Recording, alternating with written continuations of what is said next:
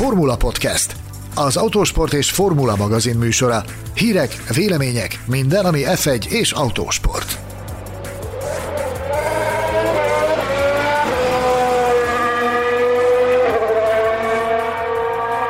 Kik voltak 2020 legjobb autóversenyzői külföldön és idehaza?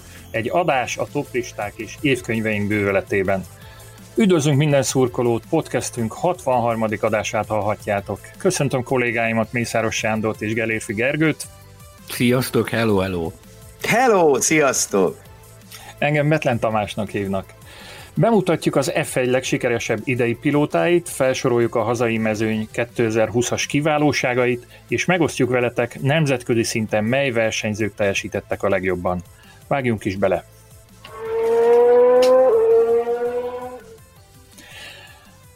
Szolgálati közlemény rovattal kezdünk ismét. Néhány nagyon-nagyon friss hírről, ilyen villámvéleményt szeretnék kérni tőletek. Például arról a hírről, hogy mit keres Buém és Kubica a fiatal pilóták tesztjén a szezonzáró utáni rendezvényem. Hát ha Fernando Alonso fiatal versenyző, és ott lehet, akkor ugye magától értetődik, hogy a nála még fiatalabb Buemi és Kubica is ott lehet. Ugye viccet félretéve szabály szerint bárki mehet, aki, aki az idei szezonban nem versenyzett, vagy azt hiszem talán legfőjebb két futamot, valahogy így, így van meghatározva a szabály, és ugye hát ennek ők mind megfelelnek.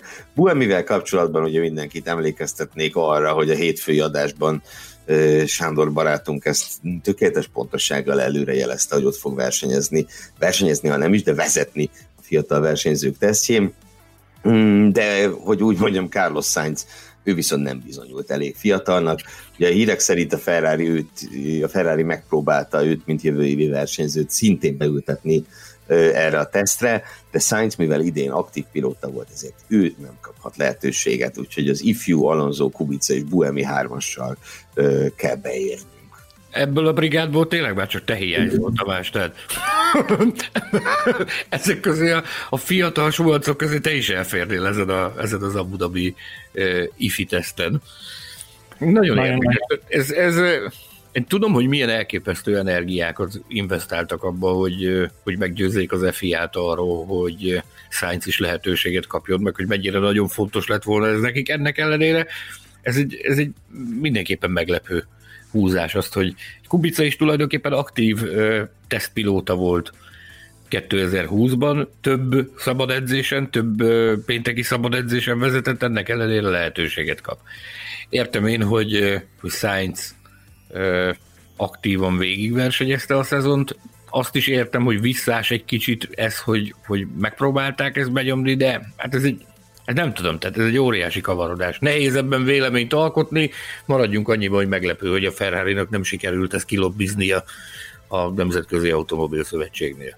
Jó, azt, hogy megpróbál, bocsánat, csak hogy megpróbálták, az teljesen érthető olyan szempontból, hogy érted, tehát a, persze a tesztre vonatkozó szabályoknak Alonso megfelel, de hát amúgy mennyire röhelyes már, hogy Fernando Alonso vezet a fiatal versenyzők tesztjén.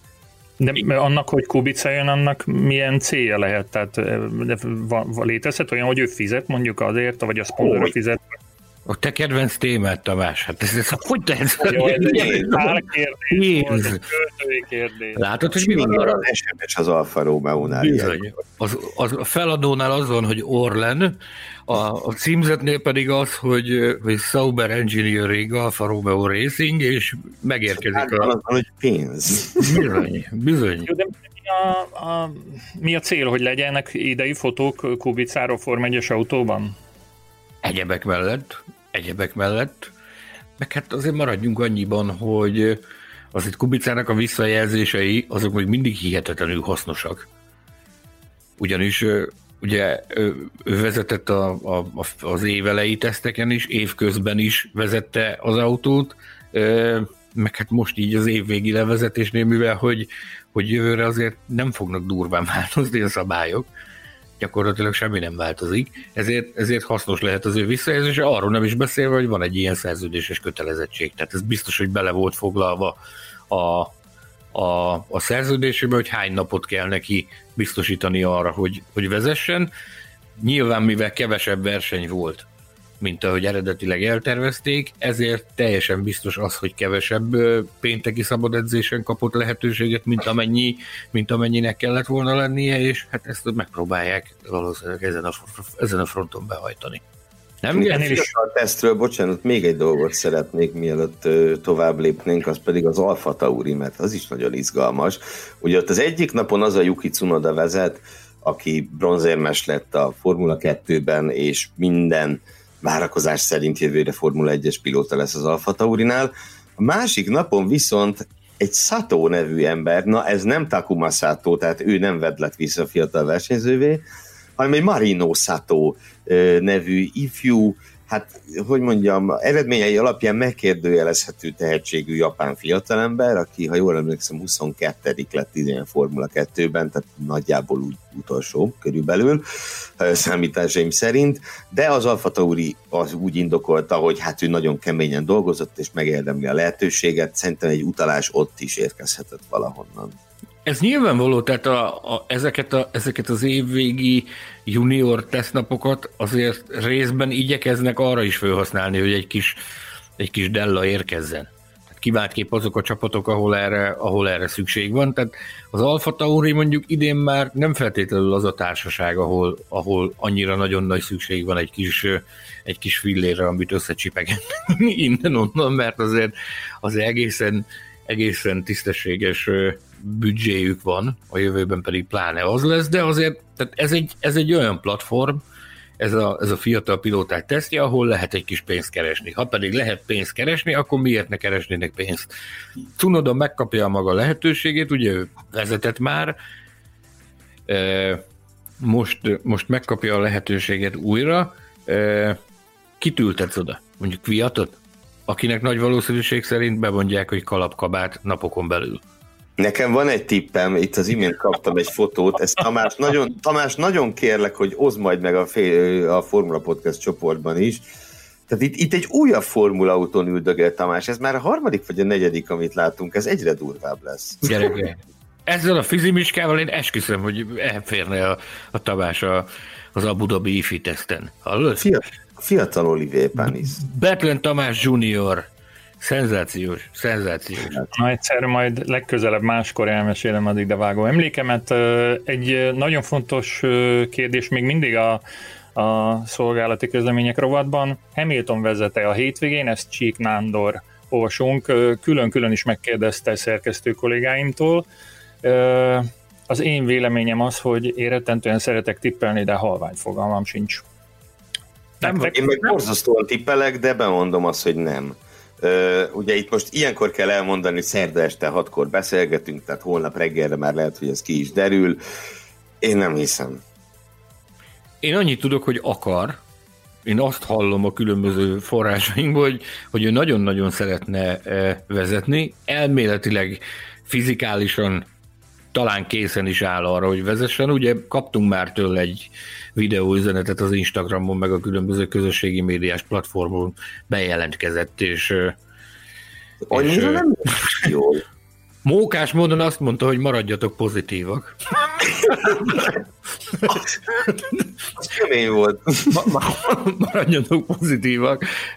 Szóval azt mondják a Mercedes-es táborból, hogy, hogy készen áll arra, hogy vezessen elméletileg minden adott ahhoz, hogy visszatérjen az autóba és, és versenyezzen. A kérdés az az, hogy hogy lehet őt átcsempészni Abu Dhabiba úgy, hogy, hogy az mindenféle szabálynak megfeleljen, és az időben megtörténjen. Ugyanis... Tekintettel arra, hogy a világ egyik legkeményebb járványügyi szabályozása van Abu Dhabi. Gyerekek, ott ami van, az tényleg brutális. Tehát, ahogy az, ez a, az lockdown, de szó a, szerint. Az, az szó szerint az lockdown, tehát konkrétan ugye, ugye légihidon jutott át a forma egy Bahreinből Abu Dhabiba. Tehát mi azért döntöttünk úgy, hogy nem veszünk részt ezen az eseményen, mert, mert az, az, az gyakorlatilag majdnem egy három hetes trip lett volna non-stop, úgyhogy úgyhogy se kisebe.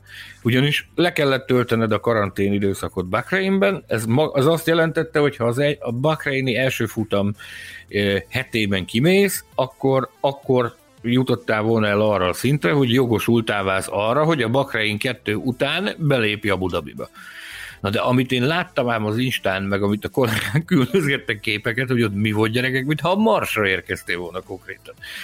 Tehát ezekben a mindenféle védőöltözékben a, a repülőtéri alkalmazottak külön fertőtlenítő ö, szalagon futottak át a, a, a feladott csomagok, a kézipodgyászok azokat külön járműven szállították a kijelölt hotelig, ott újra fertőtlenítették, hát az valami őrület volt, tehát az tényleg lockdown. Tehát az olyan, olyan, olyan a, a mesében nincs, mint amit, mint amit Abu Dhabiban csinálnak. Tehát az, az, az, tényleg a, az tényleg a döbbenet. Ott se kisebe nincs, nincs ö, nagy partizás, az az igazság. Tehát meglehetősen nagy a, nagy a kultúra. Tehát oda be kell valahogy csempészni Louis Hamilton, ott ugyanis ott az a, az a, az a helyzet van, hogy az ottani hatóságokat nem biztos, hogy meg fogja hatni az, hogy egy hétszeres Forma 1 világbajnokról van szó, és az életbe vágóan fontos, hanem ott a, a szabályokat be kell tartani. Nyilvánvalóan meg fognak próbálni minden, olyan nagyon sokat nem kell már várni, mert hát gyakorlatilag holnap már sajtónap van, tehát valamit holnap hallanunk kell arról, hogy mi várható a folytatásban. És ugye még annyit ehhez, hogy ki is jött a sajtónap névjegyzékében a George Russell Mercedes. Persze ez még nem jelenti azt, hogy most minden, ez feltétlenül nem jelenti azt, hogy ő fog versenyezni, de ugye a, a sajtótájékoztató programjában szerepel Russell neve a Mercedesnél. Meg Étken a Williamsnél és Fittipaldi a háznál. Gergő, ezt nem bírom magamba tartani. Utolsó ö, rövid hír, információ. Montoya és a McLaren újra együtt. Na vajon hol? Az Indi 500-on természetesen, ugye Montoya mostanában az endurance versenyzésben ö, tölti idejét, ö, 40 fölött pályaversenyzésben talán az a legjobb hely, de hát az Indi 500-on is láttunk már csodákat bőven 40 fölötti versenyzőktől, ö, úgyhogy hát Montoya is valószínűleg erre készült. Pár éve a én úgy emlékszem, megnyerte pár éve az Indi 500-at. Most lehet, hogy óriási ökörséget mondok, de, de szerintem egy, egy pár éve ő még győzött ott. Kérlek szépen a Formula.hu azt írja, hogy épp Indianapolisban futotta utolsó versenyét, míg a legendás viadalt kétszer is megnyerte 2000-ben és 2015-ben. 15. Hát az nem volt annyira régen végül is. Na jó, igen, igen, igen. Szóval mondta, hogy az Indi 500-on nagy show lesz az is, azt hiszem.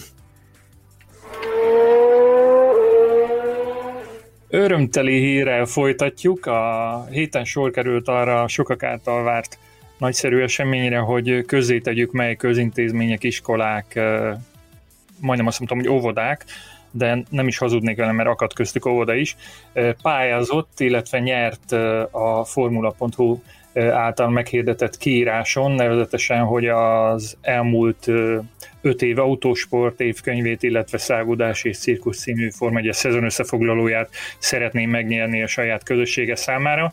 Erről megtaláljátok a szükséges információkat a weboldalunk megfelelő részén, itt most nem vezetném föl a, az összes nyertes nevét, rengetegen vannak, Egyébként nem merítették ki azt a keretet, amit meghirdettünk, de nem adjuk fel, és majd folytatjuk ennek a kezdeményezésnek szerintem óriási sikere volt így is, és remélem, hogy a jövőben is az lesz. Illetve egy, egy talán ennél is fontosabb történet, hogy mind a két könyvünk ott van a könyvesboltokban, ott van a webshopokban, ott van a formula.hu webshopjában, azon a felületen, ahol mi személy szerint a legjobban szeretnénk, hogy ti megrendeljétek ezeket a könyveket. Ráadásul, hogyha több dolgot is összeköttök, mondjuk két könyvet, meg egy nagyszerű farinaptárat, akkor, akkor nagyobb kedvezménye juttok ezekhez a dolgokhoz. Ez volt a promóció, Gergő, hozzátennél valamit, vagy esetleg Sanyi, vagy biztos, hogy hozzátennétek valamit? Rengeteg dolgot. Mi, de igen, ahogy a Sanyi is kezdte mondani, rendeljetek sok könyvet, igen. mindenképpen karácsonyra még bőven odaér. Nagyon nagy szeretettel gyártottuk ezeket a könyveket, és a és hát ugye tulajdonképpen a mai adásunk fő témája is a könyvekhez kapcsolódik, hiszen mind a két könyvben egy, illetve kettő, az összesen három toplistát találhattok autóversenyzőkről, amiket hát változatos szempontok szerint készítettünk, külön-külön fogjuk őket ismertetni, mint egy kedvcsinálóként a, a kiadványainkhoz, és azt hiszem, hogy elsőként ugye akkor a Szágódás és Cirkusz című kiadványról fogunk beszélni, ugye? Igen, és én szeretnék egy figyelmeztető lövést is leadni. Rendeljetek a formula.hu webshopjából lehetőség szerint minél több mindent, aztán pedig rettegjetek, hogy nehogy Betlen Tamást is a karácsonyfa alatt találjátok majd szendes Itt, itt ebben a mai világban már bármi megtörténhet. Tényleg, ez a, milyen naptár ez, mint a, mint a ilyen aktfotós, mint a Kiszeltündé? Mm, Mire gondolsz? A, a nagyszerű, nagyszerű fali naptárunkra, amelyen a Igen. Forma egy összes világbajnokkal megtalálható a születésnapjaikkal együtt, kivéve május, amikor egyetlen egy Forma 1-es világbajnok sem született. E, igen, erre a naptára gondoltam, e, és egyébként nem áll, nem áll távol a valóságtól ez a jóslata, hiszen többen megkerestek bennünket, hogy hogy a, a podcast sikerére való tekintete azt szeretnék, hogy dedikáljuk, ne, hogy Isten vigyük el személyesen egy meglepetés embernek ezeket a csomókat, amelyeket rendelnek. Azt gondolom, hogy némi nemű nehézségekbe ütközne még a találkozásunknak a megszervezése is, nem, hogy, hogy egy negyedik helyen történjen mindez egy, vagy akár több megrendelőnek alakhelyén, vagy egy ahhoz közeleső kis, kis vendéglátóipari egységben, amik persze zárva is vannak jelen pillanatban. Ugye jól tudom, ez Gergő, tőled kérdezném leginkább. Hát nem, én nem tudom, én nem járok ilyen helyekre amúgy sem.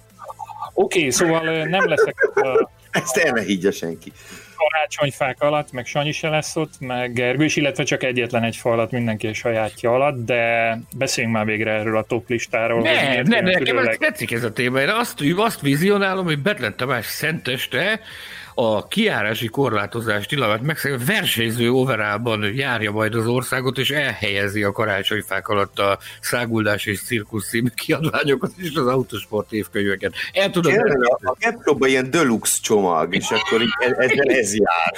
A, aki a legtöbbet rendeli, az megkapja a Tamást is szentestére, kérlek szépen. Meg lehet hívni, alá.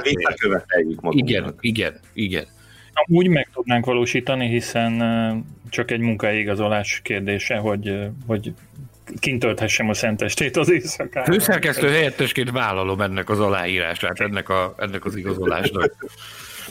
Köszönöm. Na szóval, ki lett a legjobb, vagy kezdjük a végén? Hát ki lett a legrosszabb? Kezdjük. El, el, kezdjük onnan, hogy hogy készült ez a lista. És miért? Hát nézd, tehát szerintem erre Gergő, te emlékszel a legjobban. Tehát a, a, a török nagydíj hétvégén az egy elképesztő hétvége volt, ugyanis hát ugye nyolcadszor jelent meg e, a száguldás és cirkusz, de ilyen helyzetben még nem szembesültünk, hogy, hogy nem tudjuk időbe elkészíteni. Annyira későn van a szezonzáró, hogyha, hogyha megvártuk volna a szezon végét, biztosan nem, nem készültünk volna el a kiadványa, viszont nagyon sokan jeleztétek, hogy ez be van tervezve karácsonyi ajándéknak, mi pedig nem akartunk cserbe hagyni benneteket, úgyhogy hoztunk egy döntést, hogy a török nagydíj hétvégével bezárjuk ezt a kiadványt, és nyomdába küldjük, és majd érkezik hozzá a szezon végén egy digitális ilyen kiegészítő booklet. Na most, hát ugye nyilvánvalóan ennek köszönhetően a török nagydíj előtti napok, a török nagydíj hétvégének a napjai, és az utána következő 48 óra az maga volt a kénköves pokol. Mind, mindannyiunk számára. Tehát itt 0-24-be ment a dolgozás, a szerkesztés, a tördelés, az ellenőrzés, az, az, tehát azt nyomtuk, mint, a, mint akit az esz elhagyott, a szó legszorosabb értelmében. És hát ugye mi olyan emberek vagyunk, hogy mi azért szeretünk alkotni, meg, meg szeretünk új dolgokat csinálni, és menet közben jött az ötlet. Az előző évi kiadványban volt egy ilyen nemzetközi sajtó szemle, ugyanis az utolsó versenyen a hozzánk legközelebb álló kollégákat úgy állítottuk össze ezt a, ezt, a, ezt a kollektívát, hogy lehetőség szerint minden országból, minden égtájról valaki nyilvánítson véleményt a szezonnal kapcsolatban, és hát az utolsó utáni, vagy az utolsó pillanatban jött az az ötlet, hogy mi lenne, hogyha ebből is ebből is csűrnénk, csavarnánk egy olyan listát, amit, amit, amit adott esetben gyakorlatilag nemzetközi szinten is le tudunk tenni az asztalra, mert annyira egyedülálló. Ilyen listát ugyanis senki nem csinált. Na most, mivel a, az idő az, az hihetetlenül rövid volt arra, hogy ezt megvalósítsuk, ez, ez teljesen egyértelmű volt, hogy ezt csak nagyon minimálban tudjuk megcsinálni, ezért az a döntés született a Gergővel, hogy megállapodtunk abban, hogy akkor most csak top 3-at kérdezünk.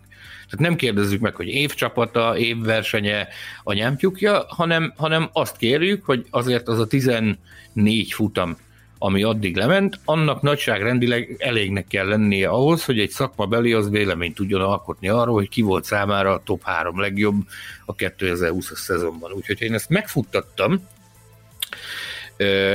Ugye azt is eldöntöttük, hogy, hogy igen, ez nagyon jó, hogy kövessük ezt az irányelvet, hogy, hogy azokat, akik, tehát a világ minden tájáról legyenek jelen újságírók, lehetőség szerint minden kontinensről, figyelembe vettük azt is, hogy legyenek benne azok is, akik a legtöbb helyszíni tapasztalatot szerezték 2020-ban. Ugye nagyon-nagyon mostoha körülmények között zajlott a, a, a pandémiás tudósítás a, a, a Form 1 futamokon. Erről is van egyébként egy cikk, mert hála jó Istennek mi magunk is kétszer jelen lehettünk Form 1 versenyen. Illetőleg e, a saját szerkesztőségünk mellett azt szerettük volna, hogy, e, hogy a, a Forma 1 fogalmazunk így, hogy életvitelszerűen foglalkozó hazai szakemberek is ö, e, állást foglaljanak. Lehetőség szerint a, a sajtószakma minden szegmenséből. Tehát a, a saját kollégáink, a saját szerkesztőségünk állásfoglalása mellett megszólítottuk az M4 Sport munkatársait, gyakorlatilag majdnem a teljes stábot, megszólítottuk a sokszor emlegetett híres, nevezetes, legendás jó, jó barátunkat a, a Nemzeti Sporttól Zsoldos Barrát, illetőleg én megszólítottam Pászabó Zoli barátomat is a, a, a Bliktől, aki, aki ugye bulvárlap, de, de ő is napi szinten foglalkozik Form 1 az idő kezdete óta, úgyhogy ö, eljutottunk arra szintre, hogy 20 országból 37 szakember küldte meg nekünk a top 3-as listáját, és ez alapján ö, hajtottuk végre a rendszerezést, aminek nálunk Gellérfi Gergő, dr. Gellérfi Gergő a felkent lovagja az ilyen jellegű tevékenységnek. Így van-e, vagy nem így van?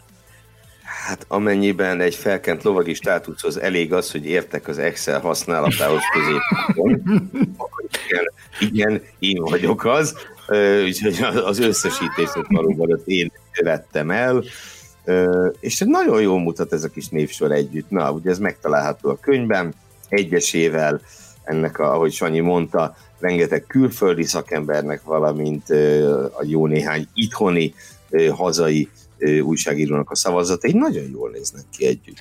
Azt meg kell mondanom, hogy nem ez a világ legnagyobb felületét elfoglaló toplistája, ugye? Leszögezhetjük, hogy ilyen 5 centiméter... Mellékelni kellett volna. Persze, tudom, de annál jelentősebb, ami benne foglaltatik, csak végre mondjátok már meg, hogy mi foglaltatik benne. Nézd, egy picit beszéljünk arról, tehát, mint mondtam, 20 ország. Mint 20 ország képviselés, tényleg olyan sajtószakmai fogalmak és megkerülhetetlen tényezők foglaltak állást, mint például Dieter Renken, a, a Racefans utazó tudósítója, nagyon régi jó barátunk, vagy, vagy Mihály Schmidt például az Automotorun Sport legendás, tényleg, tényleg legendás szakújságíró, vagy David Tremaine például Nagy-Britanniából, aki, aki ugye a, a, az FIA által uh, verbuvált uh, Forma 1-es sajtószakmai Hall of Fame-nek, a legendák klubjának is tagja, mert nem tudom, 600 akárhány versenyen volt, de itt van például Péter Nügárd Dániából, aki úgy szintén több mint 600 futamon vett részt, de, de például mm, említhetem a talán a legnagyobb, a legrégibb motoros Roger Benoit, ember. Aki, aki 350 ezer éve gyakorlatilag a, a Forma egy berkein belül tevékenykedik, ő a svájci bliknek. Tehát a svájci blik is velünk van, és a magyar blik is velünk van a, a, a toplistában. De, de itt van velünk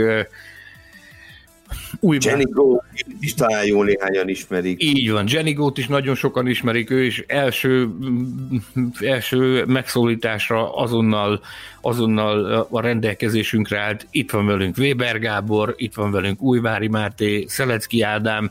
Tehát én azt gondolom, hogy ez egy, ez egy olyan lista, és ezt nem csak én mondom, hanem a kollégák is nagyon várják. A külföldi kollégák még nem kötöttem az orrukra egyébként, hogy ez, ez ebből, ebből mi sült ki, de egyre több üzenetet kapok, hogy szeretnék már látni végre a PDF-et, hogy akkor, akkor mi sült ki ebből a listából, mert, mert az ő fantáziájukat is megmozgatta ez a kezdeményezés, ilyen ugyanis még nem készült. és ugyebár összesen 10 versenyző kapott szavazatot, ezt nem direkt intéztük így, viszont nagyon jól jött ki, hiszen ugye a tízes listákat szeretjük mi nagyon. Nem tudom, Tamás, akkor szerintem ahogy szoktuk, így, így visszafele kezd el a lista ismertetését, és majd röviden kommentáljuk az egyes helyezetteket. Ugye rögtön egy hármas volt verseny van a végén, három olyan versenyzővel, akik egy-egy-egy szavazatot kaptak. A nyolcadik pozícióban hármas volt versenyben Nico Hülkenberg, Valtteri Bottas, George Russell. Igen. Ugye ez, ez, Én... még a, ez még ugye, még egyszer szögezzük le, hogy ez még a török nagydíj előtti Után. történések Hát úgy értem, hogy egy pár órával az utáni, de hogy tehát a, a Szahíri meg a, meg a Bahreini futamoknak a, a, a történéseit abszolút nem tartalmaz, de gondolom akkor Russell nem a nyolcadik helyen állna, de ennyit fűznék csak hozzá, jöjjön a ti kommentetek. Hát én mindenek előtt nekem az új legjobb barátom Ernst Hausleitner, ugyanis ő volt az, aki Nikó Hülkenberget felszavazta a listára. Ha már én magam, mint Nikó Hülkenberg felkent magyarországi papját nem ö, tettem meg, ö, hát ugye Hülkenberg esetében a, a helyezést szerintem az mindenképpen indokoltá teheti, hogy a, bár rövid volt a beugrása, de nagyon látványos volt. Ö, épp úgy a épp úgy a harmadik helye a Silverstone időmérőn, ahogy az a mezőny végéről való előretörés, amit, amit később Stroll helyén bemutatott. Bottas miért kerülhetett ide az első tíz közé? Hát, Sanyi... Azért, mert Mervi Kallio, a, a finn televízió utazó riportere, eh, riporter nője, ő a harmadik helyre rakta Valtteri Bottaszt, ezzel került a, a, a, a top listán a nyolcadik ö, helyre, holt versenyben Hülkenbergel és Russell, Russell pedig, kérlek szépen, mondhatjuk azt, hogy itt ki is oszthatunk egy ilyen mini Nostradamus külön, külön ilyen Szelecki, Pacsi Szelecki Ádámnak ezért. Szelecki, Szelecki Ádám a harmadik helyre rakta George Russell-t a, a, a top listáján, és amikor beszéltünk erről, és bekértem tőle a top 3-at, ő mondta, hogy ő a russell mindenképpen odarakja azt, hogy amit Russell tett az asztalra a török nagy díjig, azt mondta, hogy nála azzal mindenképpen helye van a top 3-ban, berakta, és utána, utána jött a, a tűzözőn. A szó, szó legszorosabb értelmében, úgyhogy le a kalappal Ádám előtt hogy, hogy bevállalta és berakta a harmadik helyre. Egyébként visszagondolva a tavalyi e, ilyen, ilyen nemzetközi kitekintőre, ott is azért meglehetősen, e, nem tudom, ketten vagy hárman voltunk, akik, a, akik az év újoncának választottuk e, George Russell-t. Arra emlékszem, hogy a Dieter Renken volt az egyik, én voltam a másik, nem tudom ki volt még a harmadik, viszont a többség Alexander Albont választotta. Mekkorát fordult azóta a világ? Atya úristen. Hajjaj, bizony, bizony. Atya, atya úristen. És ugye volt ott még egy tavalyi újonc is, aki szintén föltűnik ezen a listán, és nem Alexander Ábonra gondolok. Bizony, bizony, bizony. Mondd ki Tamás, légy szíves. A lista hetedik helyén a nagyszerű Lando Norris.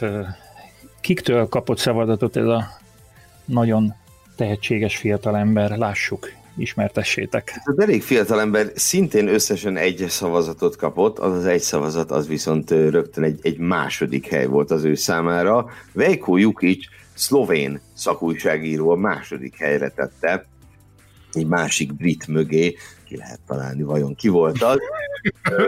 Ezzel került egy ebbe az összesítésbe Lando Norris a, a hetedik helyre. Norrisról beszélgettünk, főleg az évelején sokat, az évelején volt neki nagyon-nagyon látványos produkciója, a Last Lap Lando, az utolsó körös Lando legendája született meg ugye a szezon elején hiszen a kvalifikáció és a futam utolsó pillanataiban pillantott rendszerint igazán nagyot, és hát a két McLaren versenyző közül ugye ő lett az, aki kapott szavazatot, Sainz pedig egyet sem. Most én előbányáztam a tavalyi köteted, tavalyi száguldás és cirkuszt, és megnéztem a saját szerkesztőségi véleményeinket, és képzeld el, hogy akik Norriszt az év újoncának választották, az név szerint fogom szólítani őket, Gellérfi Gergő, Strommer Benjamin és Balog Tamás.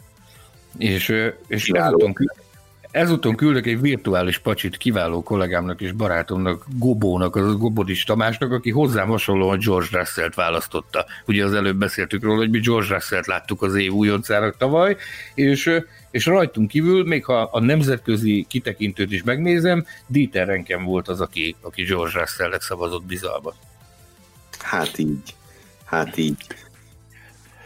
Következzen a toplista hatodik helyzetje, aki nem más, mint a legutóbbi Forma 1-es nagydíj győztese, és aki, én ezt kibányáztam, aki meglátta már a történtek előtt jóval ezt a nagyszerű tehetséget ebben a fantasztikus pilótában, az nem más, mint Ole Iván, aki második helyre tette a uh, Sergio Perez urat.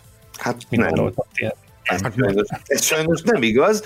Olé, Javaslunk egy, egy új szemüveget Tamás föliradni, mert nem jól látja, ugyanis Ole a... a harmadik helyre rakta uh, Sergio Perezt, kirakta a második Pálszabó helyre. Zoli kiváló. Pálszabó Zoli, igen. Igen. Elismerem a hibámat, és... Miért a Pálszabó Zolit, légy szíves, örülni fog neki.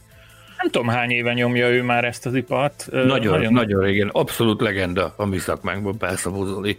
Ezt túlzás nélkül lehet kijelenteni. És nyugodtan mondhatjuk, hogy ő a legnagyobb magyar Forma 1-es újságíró. Igen, így van, nagyon-nagyon magas ember, így van. És akkor a szíve is van neki. Az élethez is, a sporthoz is. És a, a hozzám igazán közel álló bulvárhírekben is otthon mozog, úgyhogy azt gondolom, hogy tényleg érdemes őt olvasni, megkövetni. Na szóval, ő a harmadik helyre tette Perezt, nem, ő második. Tette. Tamás, hagyjuk, hogy Perezt ki hanyadik helyre rakta, nem is fontos ez. Uh, így a harmadik. Russell Meret Perez a másik, akinél különösen fontos hangsúlyozni azt, hogy igen, ez a lista ez Törökországgal bezárólag készült el. Lehet, sőt, valószínű, hogy Perez egy-két szavazatot még behúzhatott volna a Szahídi remeklésével de úgy összességében szerintem úgy nagyságrendileg ez a hatodik hely, ez úgy körülbelül reális az ő, az ő szezonjának egészét tekintve, mindenképpen a középmezőny legjobbjai közé tartozott idén is, de hát ezt már megszokhattuk tőle gyakorlatilag 2014 óta folyamatosan ez a helyzet. Ugrunk is egy helyet, mégpedig az ötödik pozícióra. Na, kedves Tamás, látod-e, hogy kivégzett az ötödik helyen?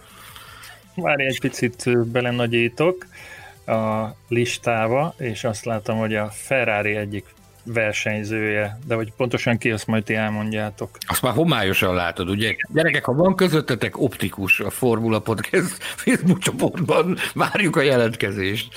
Charles Leclerc végzett az ötödik helyen, aki, aki első helyet nem, nem szerzett a top 3-as véleménynyilvánítása során, viszont van neki egy darab második helyezése és négy darab harmadik helyezése. Tehát azért, azért a, a 37-ből azért meglehetősen sokan látták azt a teljesítményt, amit ez a fiatal ember ezzel a Satnya Ferrari-val kitett nekünk az asztalra a török nagy díja bezárólag. Igen, a második helyezését ő egy orosz szakkollégától, Oleg Karpovtól gyűjtötte be, aki a leghipstelebb listát rakta össze, hiszen ugye mind a három hely az abszolút egyedi, majd a másik kettőről is szót ejtünk, hogy kiket hova tett, szóval ő második helyre rakta Löklert. Igen, és jó néhányan voltak itt a szerkesztőségen belül is, például Gobodics Tomi, és a külföldi újságíró kollégák között is, például, hogy más nem mondjunk, Dieter Renken, David Tremaine, Roger Benoit, tulajdonképpen a szakma legnagyobbjai tették a top 3-ba Bizony, bizony, bizony. Tehát ö, ö, jól látható volt az a, az a teljesítmény, amit kitaposott, kipréselt, ö, mostoha körülmények között ebből a, ebből a hát nagyon-nagyon gyenge ferrari amit, amit idén láthattunk. Abszolút, abszolút. És ugye négy olyan versenyző volt, akik igazán sok szavazatot kaptak amúgy darabszámra, úgyhogy most ők fognak következni. Az, az egyikkel kapcsolatban nekem óriási lelkismert fudásom volt, hiszen én is a, a harmadik helyre tettem, de nagyon féltem, hogy az egyetlen leszek, és akkor a Formula Podcast szerkesztői ki fognak pellengérezni, vagy van ilyen szó? Pellengére ah, állítanak majd. De látom, hogy, de látom, hogy nem csak én. Látom, hogy nem csak én láttam ilyen jónak a Renault idei pilótáját, ut, idén utoljára Renault pilótát, Daniel Ricardot mi a meglátásotok ezzel kapcsolatban? Daniel Zsíró ugye 13 szavazatot gyűjtött be összesen, tehát a 37-ből 13-an tették föl a listára, hárman a második és tízen a harmadik helyre, ugye utóbbiak között Tamást is meg kell említeni.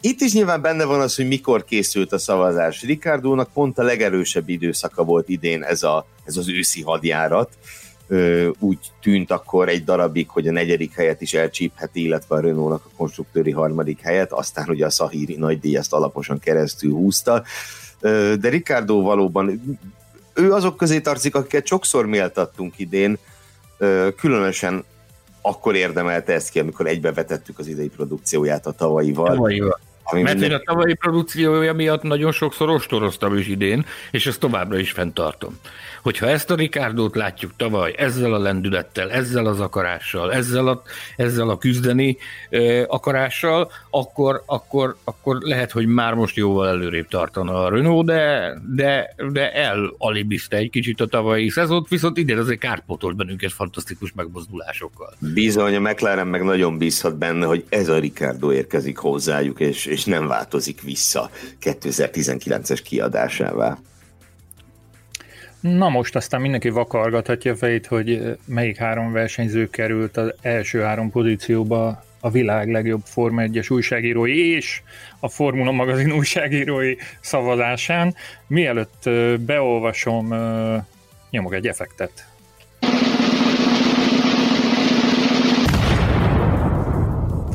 A harmadik pozícióban Pierre Gasly. Pierre Gasly, így van. A szavazók nagyjából fele egészen pontosan 18-an tették föl őt a legjobb három közé, és ő azon három versenyző egyik, aki első helyezést is begyűjtött, szám szerint egyet az imént említett Oleg Karpovtól, Motorsport Network orosz újságírójától.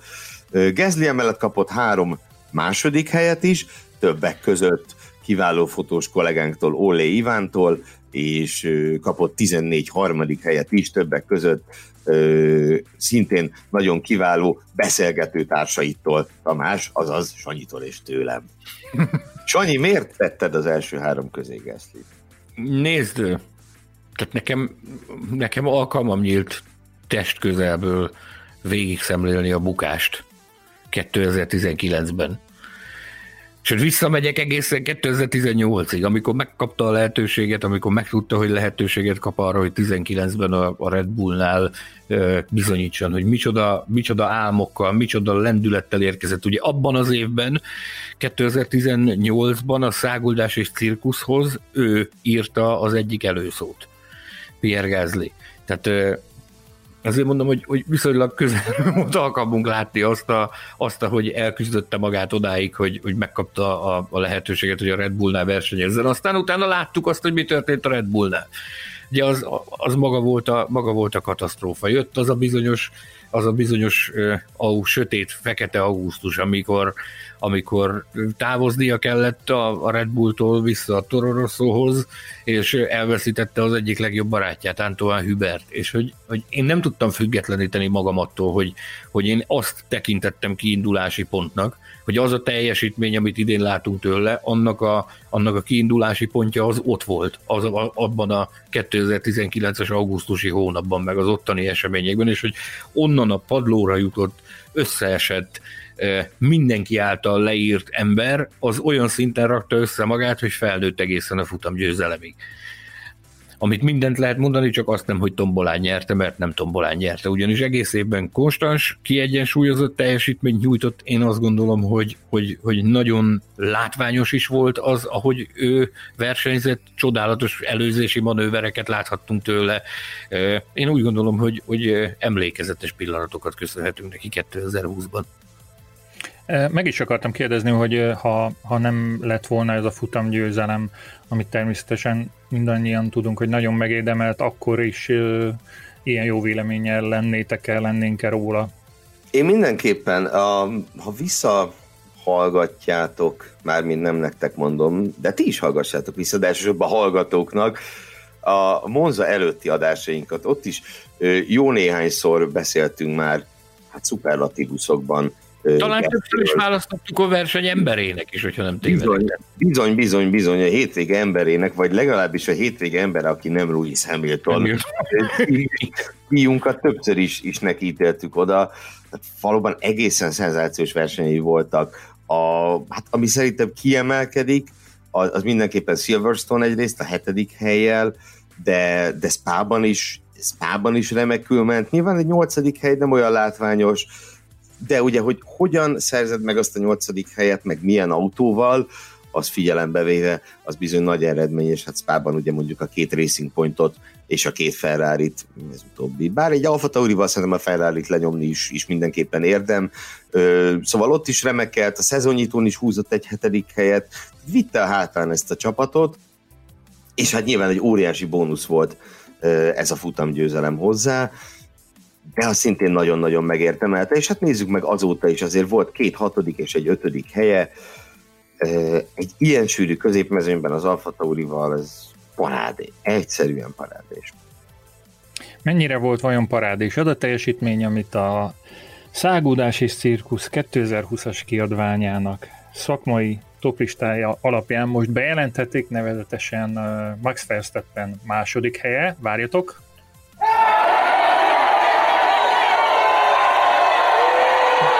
Szabad-e ennek így örülnünk? Szabad? Hogy ne szabadna?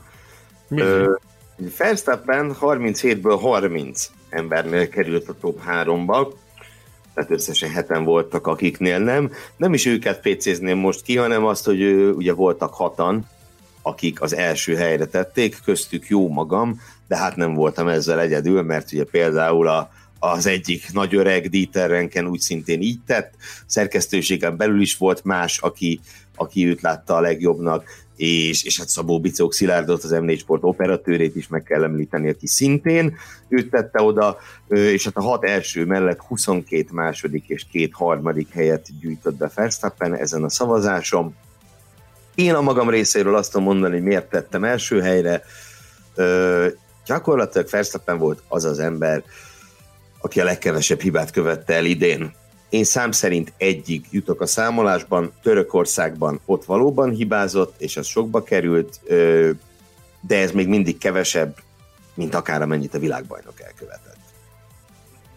És ugye minden mellett, bocs, még annyit ugye minden mellett, ezt az egy török nagydíjat leszámítva, amikor célba ért idén, akkor mindig dobogós volt, jó néhányszor második helyen, olykor-olykor Mercedes-t verve, pedig tudjuk, hogy a Mercedes, hát az, az ugye az idei Mercedes tényleg egy, egy olyan, olyan szintű mérnöki csoda, amilyen nagyon kevés volt a Forma 1 történetében.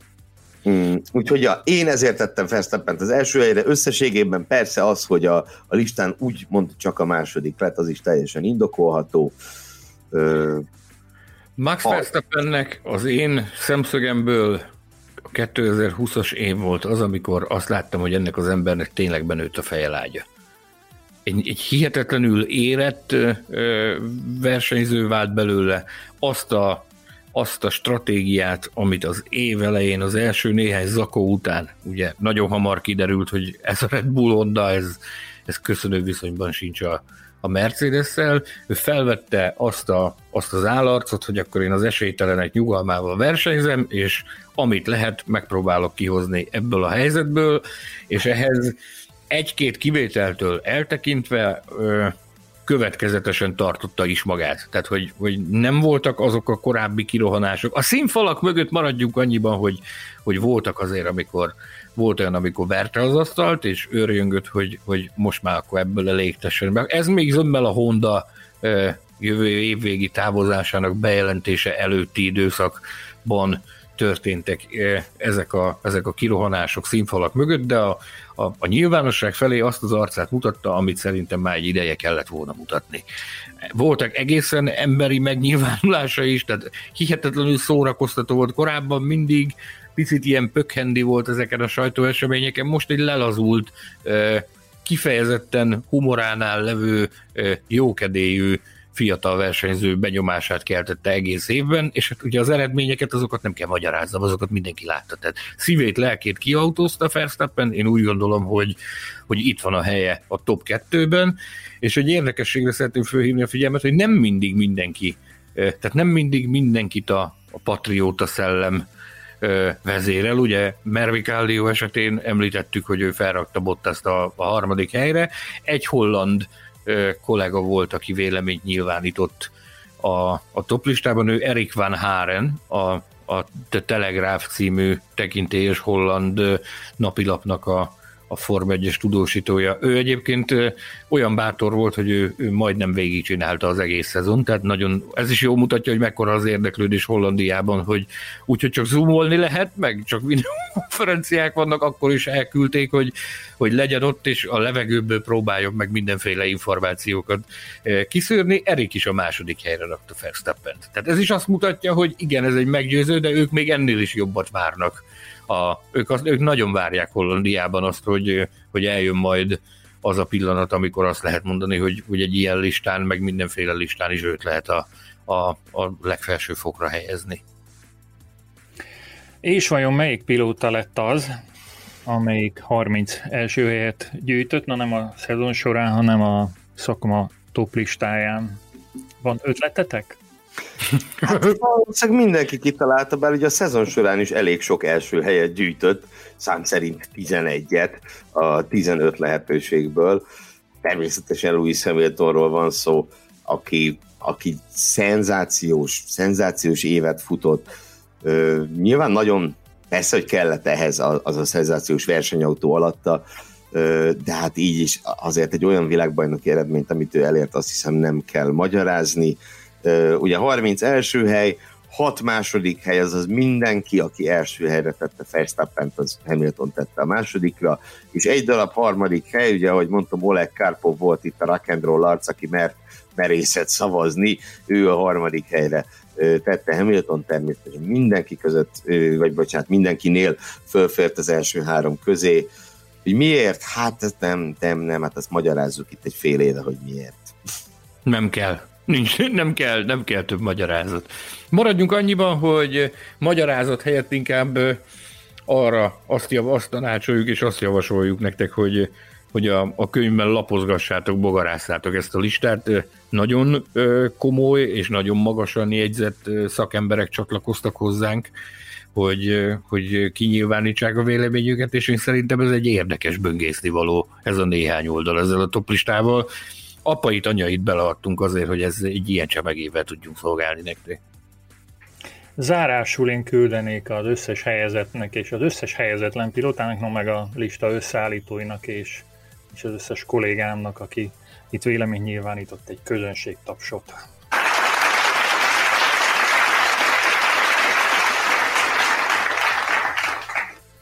De nem ússzátok ám meg ennyi listával, hiszen még kettővel készültünk. Egy másik világban, egy párhuzamos világban most egyébként egy nagyon előkelő szállodának a, nagy termében ülnénk, és, és szorgalmasan tapsolnánk, meg, meg vonulgatnánk ki mindenféle díjakat átadni a kollégákkal, illetve valamelyik Forma 1-es díszvendégünkkel.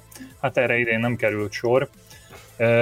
Mind abból a sok jóból, ami meg szokott valósulni egyedül a, a top 50 magyar autóversenyzők listáját is tartalmazó autósport évkönyv valósult meg, illetve azok a pilóták, akik a legjobbak közé kerültek, ők természetesen idén is megkapják azt a trófeát, azt az elismerést, amit, amit minden esztedőben kiszoktunk osztani. A tegnapi napom, vagyis kedden már nyilvánosságra került a, a toplista első tíz helyezettjének úgy nagyjából a, a névsora. Néhány sajtóorganomban olvashattatok már arról, hogy ki nyert, ki lett az első három, de most egy kicsit jobban beavatunk benneteket abba, hogy kik azok a személyek, akik feljutottak az első tíz közé, bekerültek az első tízbe. Gergő, téd a szó, egy kicsit masszírozd ezt a könyvet, légy szíves, és ajánld a, a hallgatók figyelmében, miért érdemes a toplista mellett, a toplistán kívül még kézbe venni. Igen, ugye az Autosport évkönyv egy folyamatosan hízó és gyarapodó kiadvány, ezt talán egy korábbi adásban említettem már. Az első itt a polcomon már egészen vékonykának tűnik a maga, nem is tudom, 160 valami ilyesmi oldalával. Ugye az idei lett a leghosszabb 270. Bocsánat, szolgálati oldal. közlemény, szolgálati közlemény az Autosport évkönyv oldalainak gyarapodásával párhuzamosan Gellérfi Gergő hajszálai úgy csökkennek. Ennyit szerettem volna mondani, köszönöm. Ez sajnos tökéletesen így van, ahogy mondott Sándorom. A, igen, azért el, tehát ne szépítsük, ez egy, ez egy pokoli nagy meló. Összeszedni a, az anyagokat, összeállítani, Füzi Andris drága barátunknak, kollégánknak azt az irgalmatlan mennyiségű képet, nem számoltam meg, de hát valahol ilyen 600-800 körül lehet a képek száma, ami bekerült a kiadványba, azt összeszedni. Rengeteg adatot, táblázatot, érdekességet, mindenfélét, dolgozunk rajta, nagyon sokat minden évben, nyilván nem én egyedül, a szerkesztőségben a, a kollégák rengeteget segítenek, rengeteget dolgoznak ezzel a könyvvel, mivel lelki támogatásért mindig fordulhatok Sanyihoz, ami nagyon fontos, és hát Tamás azt hiszem, hogy azokat a beszélgetéseinket néha rögzíteni kellene, amikor órákon át nézegetjük egyesével a PDF-eket, hogy minden rendben van-e, ki kéne adni egyszer az utókornak. Szóval igen, nem, nem egyszerű egy ilyen könyv összeállítás. Ugye Szolgálati minden... közlemény ismét, szolgálati közlemény ismét. Én az idei autosport évkönyv készítési folyamata közben becsatlakoztam az urakhoz, mint, mint tanácskozási joggal, mint hallgatóság, és hát háromnegyed óráig bírtam, megmondom őszintén, utána vunyítva menekültem. Akkor a szakmai vita folyt, mondom, hogy ez, ez, ez én már túlságosan öreg vagyok. Ennyi volt, köszönöm a figyelmet. Ö, és ugye, hogy miért érdemes megvenni? Hát összesen nem, nem számoltam össze, de nemzetközi sorozatok, hát több mint 50 nemzetközi sorozatnak hosszabb, rövidebb összefoglalója szerepel benne. Nyilván a legfontosabb sorozatoknak a leghosszabb, kapják a leghosszabb terjedelmet, Forma 1 mellett a, rally világbajnokság, a MotoGP, az Endurance világbajnokság, ami ugye azért is, mert ugye ebbe tartszik a Lömeni 24 órást, ezért tudok mindig plusz két oldalt kialkudni neki Tamástól, nekem nagy szívszerelmem a Löman öt oldalas indikár összefoglaló található benne a DTM-ről négy oldal, és így tovább, és hát egy vagy fél oldalon még olyan, hogy mondjam, kicsit obskurusabb szériákról is, is találhattok információkat a könyvben, mint mondjuk a Brit Tour autóbajnokság, vagy a, a japán szuperformula sorozat, a Pikes Peak hegyi verseny, és így tovább. Szóval a nemzetközi autó és motorsportnak a, a színét javát összehozzuk ebbe a könyvben, Emellett megtalálhatóak benne a legfontosabb magyar bajnokságok összefoglalói, sőt ugye idén ebben a rendkívüli évben két olyan bajnokságról is írtunk, ami végül elmaradt, mert nem sikerült őket megrendezni a koronahelyzet miatt, de ugye ott is. Fontosnak tartottuk, hogy megmutassuk, hogy a tereprali és az autokrosz annak ellenére, hogy nem volt országos bajnokság, nagyon is él, és nem volt meg, csak pihen, ahogy az évelején mondtuk az autósporttal kapcsolatban, és emellett nagyon sok magyar versenyző, fiatal tehetség és rutinos róka beszámolóját is olvashatjátok az ő évükről.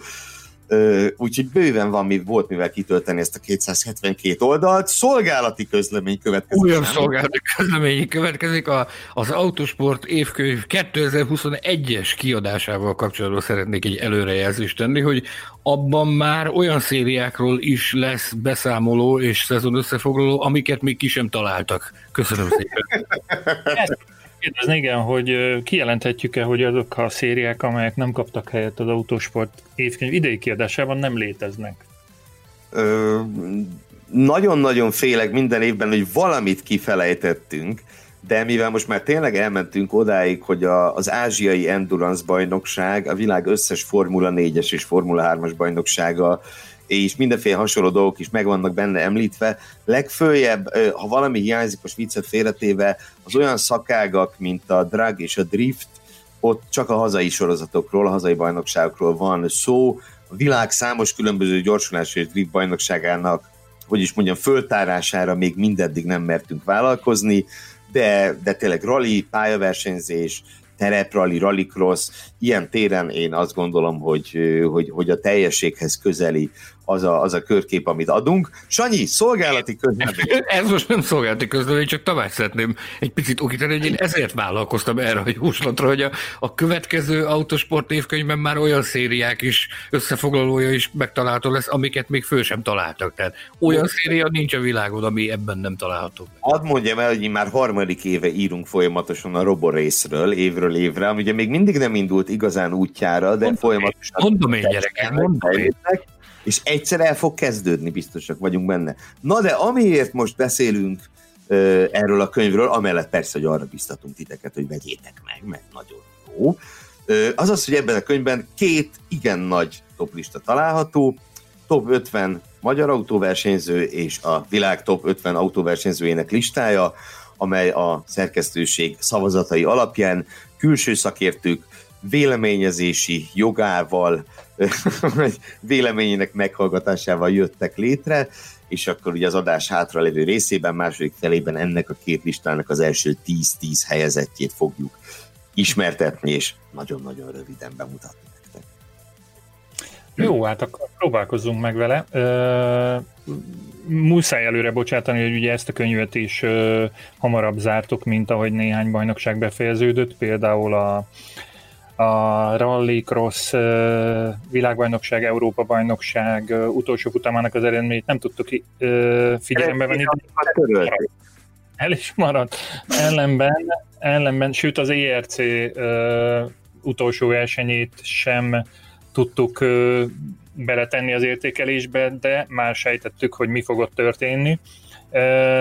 Ami a, talán a legfájóbb az az, hogy a, a, a Rally 1, vagyis a Magyarországos Rally Bajnokságnak a, a záró eseményét nem tudtuk értékelni, hiszen a, a könyvzárta után futották, de aztán lehet, hogy így utólag hálásak lehetünk a sorsnak, hiszen úgy hírlik, hogy még mindig, annak ellenére, hogy a futamot három napja leintették.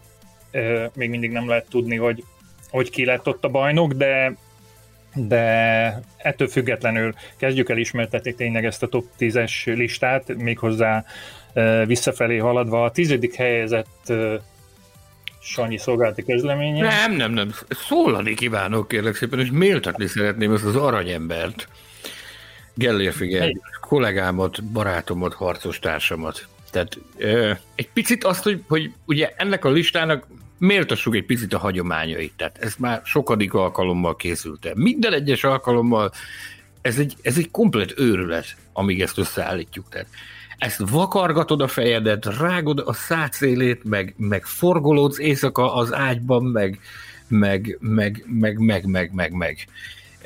Töröd a fejed azon, hogy hogy lehet ezt ennyi mindent összehasonlítani úgy, hogy az, hogy az értékelhető legyen, és az, az, az tényleg szakmailag egy vállalható ranglistát állíts föl. Tehát én ezt csak ahhoz tudom hasonlítani, amikor a, a közelmúltban a, a Form 1 és Top 10 összeállítására vállalkoztunk. Tehát nekem ott konkrétan voltak álmatlan éjszakáim, amikor, amikor, amikor tényleg vakartam a fejem, meg forgolódtam jobbra-balra, meg minden kinom bajom volt, hogy te atya úristen, mindjárt itt az adás, és még mindig nincs kész a top 10 Na most én ezzel az idei top 50-nel, én ezzel ugyanígy voltam.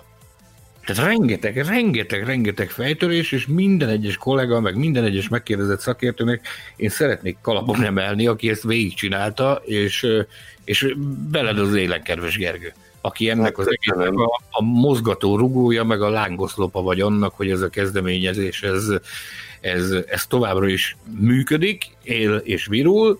Nem titok az sem, hogy azért, azért szoktak itt bennünket pirongatni, és emiatt minden évben van, amikor, amikor kapunk hideget, meg meleget emiatt, de mi ezt nagyon-nagyon boldogan csináljuk, és úgy gondoljuk, hogy ez egy olyan platformot teremtettünk ezzel, aminek az értéke, az ázsiója az, az, az évről évre kvantum lépésekkel emelkedik, és mi nagyon-nagyon örülünk ennek, és a jövőben is hajlamosak vagyunk komoly munkát belerakni, komoly energiát belerakni, ugyanúgy, mint ahogy a versenyzők, akik komoly munkát és komoly energiát raknak abba, hogy egész évben a pályán teljesítsenek.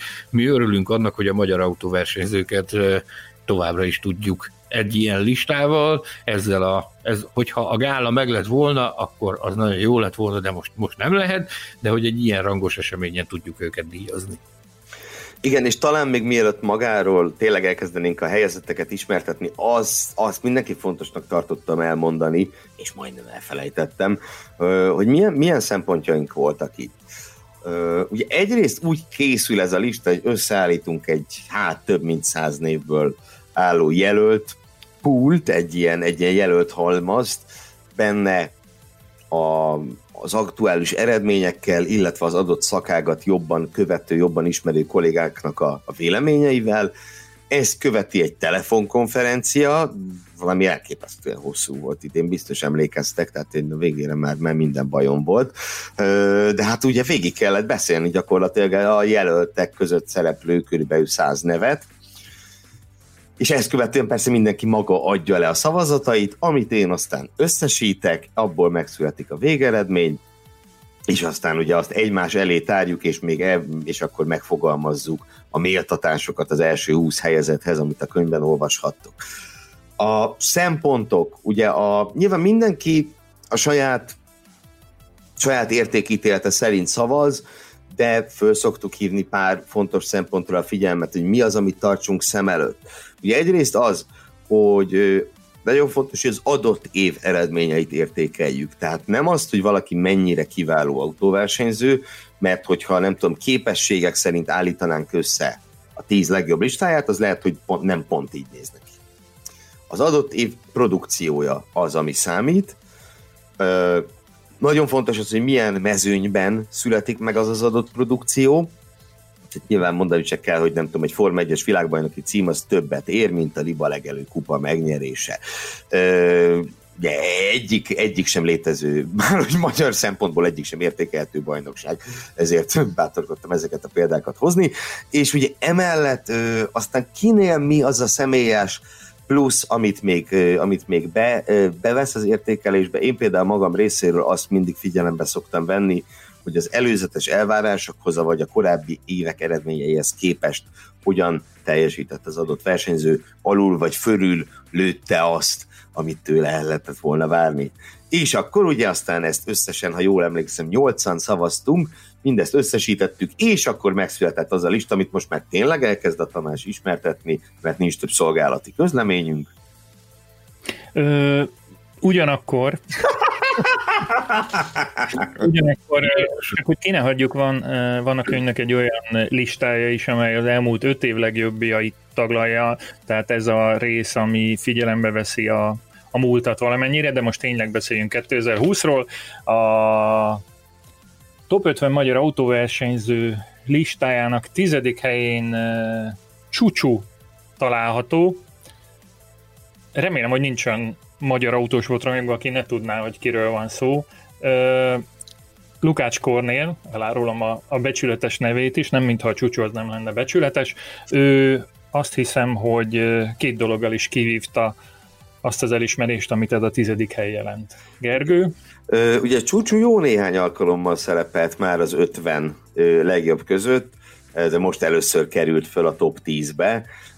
Mindenek előtt azzal, hogy megnyerte a magyar rallycross bajnokságot, amely az egyik legerősebb hazai bajnokság, azt hiszem ezt nyugodtan mondhatjuk, és ugye azért is mindenképpen ki kell emelni a rallycross bajnokságot, mert a nehéz helyzet ellenére ők gyakorlatilag egy teljes értékű szezont összeraktak, és ebben a szezonban tudott Csúcsú korábbi világbajnoki résztvevőnk bajnoki címet szerezni, és emellett még az országos rally bajnokságban is a top 10-be befért, és hát ugye nyilván egy rallis múltal is rendelkezik rallycrossos múltja mellett, vagy múltja és jelene mellett, szóval ez a produkció így együttesen, ez már elég volt ahhoz, hogy, hogy először a legjobb tíz között köszönthessük kiváló második generációs pilóta, az édesapja Lukács Andris, aki, aki a tereprali bajnokságban vitézkedett nagyon-nagyon sokáig, és ért el egészen kiváló eredményeket, szóval egy, egy igazi versenyző klán sarja csúcsú, és hát én azt gondolom, hogy nek a drága jó embernek tehetünk javaslatot arra, hogy lassan talán a személyi okmányokban is szerepelhetne ez a dév a Lukács Kornél mellett a csúcsú, tehát olyan régóta viseli ezt a művésznevet, hogy ezt kiár, kiárna az, hogy hivatalosan felvegye. Gratulálunk csúcsúnak a tizedik A legjobb emlékeim szerint annak idején a VRX-ba a világbajnokság hivatalos nevezési listájában is ezen a néven szerepelt, és ahogy mondott, szívből gratulálunk neki. Következzen a kilencedik pozíció tulajdonosa, akire céloztam már ugye az ERC ö, miatt, hogy kicsúszott az utolsó futamértékelése a könyvzártából. Ifjú Érdi Tibor, a legendás Érdi Tibor fia, de most már lassan ő is legendás lesz, hiszen a harmadik ö, Európa bajnoki címét szerezte idén az EC, ERC 2 kategóriában. Gergő, miért adod nekünk egy kicsit, ha kell? Természetesen, ugye Érdi Tibor a tavalyi évben föllépett az ERC első osztályába, és nyilván vissza is fog még oda térni. idén viszont ismételten az ERC 2-ben szerepelt, és ugye zsinórban harmadszor, amikor ott indult, akkor meg is szerezte a bajnoki címet. nem először szerepel a top 10-ben, viszont ezzel a kilencedik helyjel ezzel az eddigi legjobb, legjobb eredményét érte el a mi listánkon. A szereplése az magáért beszél, hogy miért nem került előrébb, azt, azt egyetlen dolog indokolja, amiértről nem feltétlen ő tehet, vagy sőt, egyáltalán nem ő tehet, az ugye az a tény, hogy maga az ERC2 mezőnye az nem volt különösebben acélos, de hogy azt kiváló kollégán Gobodis Tomi megfogalmazta, hát ebben a mezőnyben Sebastian Lőp se tudott volna többet tenni, mint hogy megnyeri az összes futamot, ahogy azt Érdi Tibor is tette. Úgyhogy valóban gyakorlatilag hibátlan teljesítmény nyújtott az egész szezonban, és én véleményem szerint teljesen megérdemelten került a legjobb tíz közé. Sanyi, hozzá tudsz tenni valamit Érdi Tiborhoz és ifjabb Érdi Tiborhoz? Mint... Bravo! Bravo! Köszönjük Bravo. szépen! Megmondom őszintén, tehát nem, nem titok ezt, tehát nekem a, a látókörömön kívül esett a, az ő versenyzésük, tehát nekem, nekem azok, amikkel én foglalkozom, az, az túlságosan leköti a, a figyelmemet, de, de vettem a, a fáradtságot, és érdeklődtem, tudakozódtam nálamnál tapasztaltabb, bölcsebb, az erre a területre, területre jobban rálátó kollégáktól, és, és mindenkitől azt a, azt a visszajelzést kaptam, hogy, hogy bizony itt van a, itt van a helye ifjabb Érdi Tibornak ezen a toplistán, és szeretném megragadni az alkalmat, hogy szívből gratuláljak neki ehhez az eredményhez, és az idei szezonjához is. Ezzel azt hiszem, hogy valamennyien így vagyunk. Következzen a toplista 8. helyezettje, aki nem más, mint a tavalyi magyar rally bajnok. Még egyszer hangsúlyozni kell, hogy a rallisokra vonatkozólag a Mikulás rally helyezéseit, illetve eredményeit nem tudtuk figyelembe venni, hiszen hamarabb nyomdába küldtük ezt a kiadványt, hogy eljusson a, a kötet majd a, az összes rajongó karácsonyfája alá. Gergő, mit tudunk elmondani Vince Ferencről, aki, aki elfoglalja a nyolcadik pozíciót ezen a toplistán? Igen, ezt csak itt rá akartam csatolni is annyira, hogy nem irigylem szegényt, hiszen itt ugye most újabb rallis versenyző következik, és ugye valóban Sanyinak a elsősorban a, a formulautós versenyzés és a tereprali a szakterülete, na, a lehet, hogy még ilyesmiről is lesz szó hamarosan, ugyebár. Vince Felit illetően ő tavaly második volt a, a top 50-es listánkon, köszönhetően az egészen kimagasló produkciójának a, az országos rally bajnokságban.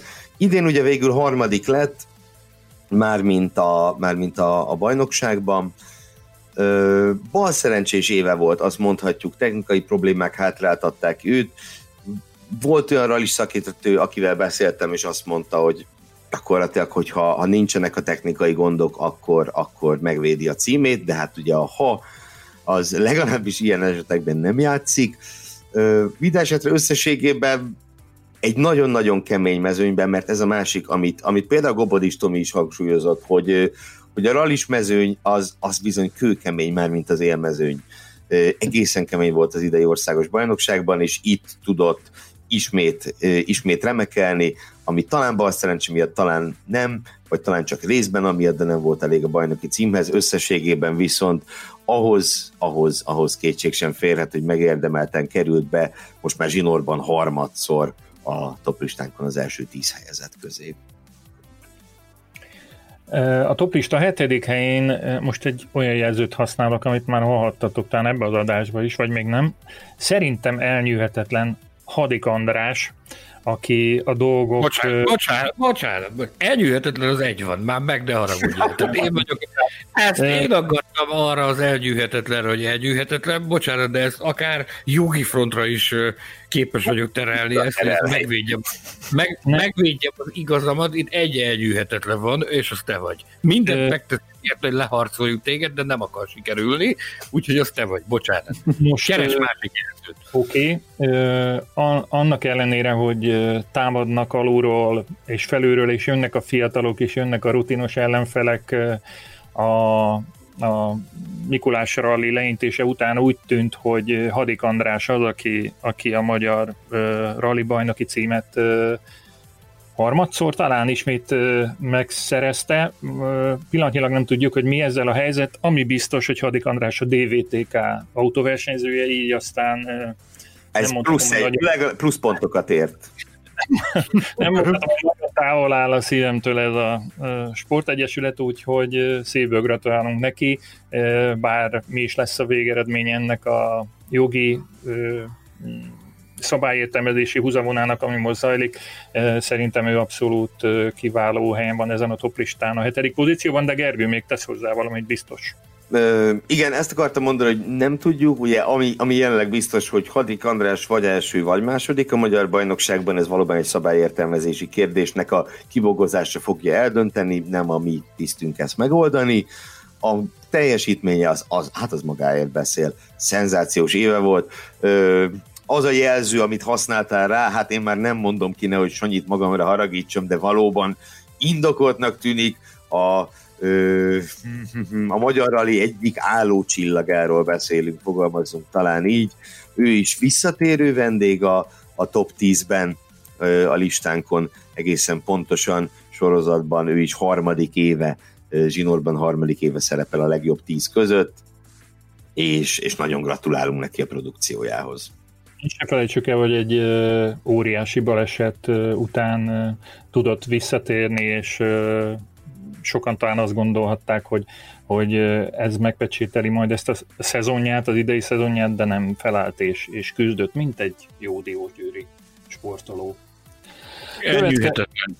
Mint egy jó elnyűhetetlen diógyőri sportoló. Azért megszavazom a hadikardistak az elnyűhetetlen titulust. Köszönöm Ennyi. Jóváhagyásomat, jóváhagyásomat adom erre. Köszönöm szépen. Most viszont terepralli uh, vizekre elvezünk. Lehet a tereprallit vizekre elvezni? Nem is tudom, hiszen a, a toplista 6. helyén egy olyan sportoló szerepel, aki korábban ugye már kapott elismerést tőlünk, de nem feltétlenül a, sőt biztos, hogy nem a top 10-es uh, helyezése miatt. Gergő, röviden, hogy utána Sanyi hosszan tudja mondani. Igen, ezt akartam mondani, hogy most jutunk el oda, amikor amikor Sanyi kibontakozhat majd. Talán a neve haszon el az úrnak, mert nem történt meg. Ugye Kovács Miklósról van szó, aki, akit valóban méltattunk már többször, és a top listára, top 50-re többször is fölkerült, ennyire magasra a hatodik pozícióba még nem. Hát talán elárulhatom, hogy én személy szerint még ennél magasabbra is helyeztem a saját rangsoromban. Ugye azért, mert hogy ő egy egészen kiemelkedő dolgot ért el az év elején, a csapat társaival együtt, ugye ez, egy, ez egy társas, társas történet, de mégiscsak ő volt a versenyző, azzal, hogy az Afrika részen, az Afrika Eco részen, ami ugye a klasszikus Dakar útvonalon futó tereprali verseny, és talán mondhatjuk, hogy a második legfontosabb tereprali verseny a világon a Dakar után. Nem tudom, Sanyi bólogat-e, hogy ez így, ez így nagyjából korrekt. Igen, Szóval itt ugye kamionnal győzni tudott, de ami még elképesztőbb, hogy az összetett autós, kamionos ö, mezőnyben a második helyen végzett. Ugye itt van egy ilyen speciális értékelés, a Dakaron ilyen nincsen, ahol együtt értékelik az autókat és a kamionokat, és itt a második pozíció, hát lélegzet elállító teljesítmény. Sándorom, kérlek, mit tudsz erről az emberről? Maradjunk annyiba, hogy a kelletéré többet vagy, vagy annál mindenképpen többet, mint ami indokolt lenne. Tehát én engedtessék meg nekem, kedves hallgatók, én, én nem tudok elfogultság nélkül beszélni a, a, a lista hatodik helyezettjéről, Kovács Miklósról. Tehát sokszor beszéltünk már erről, meg sokszor esett szó az adásokban, hogy, hogy az én életem a, a, a Forma 1 mellett az a, az a terepralliról szól, azon belül is elsősorban a kamionos terepralliról. Tehát ez egy nagyon hosszú történet, 2008-ig nyúlik vissza, amikor részt vehettem a, a Fáraó Rallin, ami, ami Kovács Miklós pályafutásának az egyik első versenye volt nemzetközi fronton. Tulajdonképpen ő ott ilyen próba jelleggel vett részt, egy vadonatúj kamionnal, ami gyakorlatilag egy utcai kamion volt átalakítva minimálisan a szabályokhoz, hogy ahhoz, azzal lehessen versenyezni. A lényeg az, hogy ott megtörtént a nagy egymásra találás, és az első néhány évben én, mint sajtófőnök segítettem másfél-két évig a csapatot, majd, majd annyira jó működött ez a történet, hogy ő, ő nem totojázott, és azt mondta, hogy akkor ő kinevez engem csapatvezetőnek. Tehát azóta a, az általa életre hívott tereprallistálónak a, a csapatvezetője az, az, az hivatalosan is bejegyzett formában, meg, meg minden tekintetben az én vagyok. Tehát tavaly kapott a Miklós a szerkesztőségtől a Top 50 autóversenyző gálán, ha nem tévedek, a Szahara magyarja külön díjat kapta a, arra sok-sok évre való tekintettel, amit a, a, a sivatagi versenyzés világában egészen komoly eredményeket elérve eltöltött. És hát ugye a Miklós meghálálta a csapattal együtt mondhatom, hogy megháláltuk ezt a bizalmat, amit a szerkesztőség nekünk szavazott. Elrajtoltunk 11. alkalommal az Afrika részen.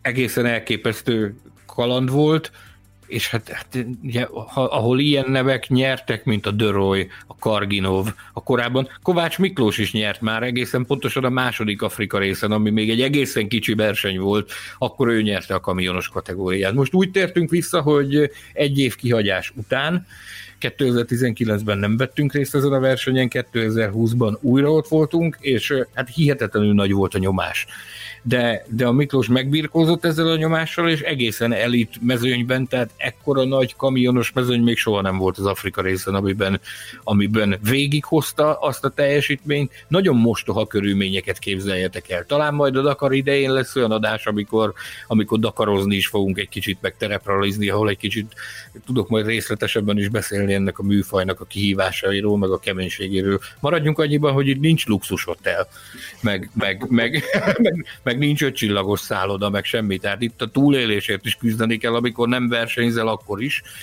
És, és a Miklós ezt nagyon tisztességesen megcsinálta, és azt kell, hogy mondjam, hogy, hogy tényleg káprázatos volt az a média visszhang, amit, amit nemzetközi fronton kaptunk. Tehát a, az Egyesült Államoktól kezdve Kínán át Ausztráliáig a világon mindenhonnan kapott a, a csapat is, a Miklós is, én magam is különböző elismeréseket annak kapcsán, hogy, hogy sikerült végrehajtani ezt a fegyvertét, hogy másodszor is megnyertük, vagy megnyerte a Miklós az Afrika Eko részt. Hozzá kell, hogy tegyem, hogy ez egy csapatmunka, ő lesz az első, aki ezt, aki ezt hangsúlyozni fogja, minden egyes alkalommal ezt teszi. Akik ehhez a legközelebb álltak, az Ács Laci, a fedélzeti szerelő a kvalisportban, és Ceglédi Péter, a, hát mondhatjuk ezt, hogy a sivatagi navigátor fejedelem, aki az állandó ö, társa, ők a két állandó társa Miklósnak a, a Scania versenykamionban.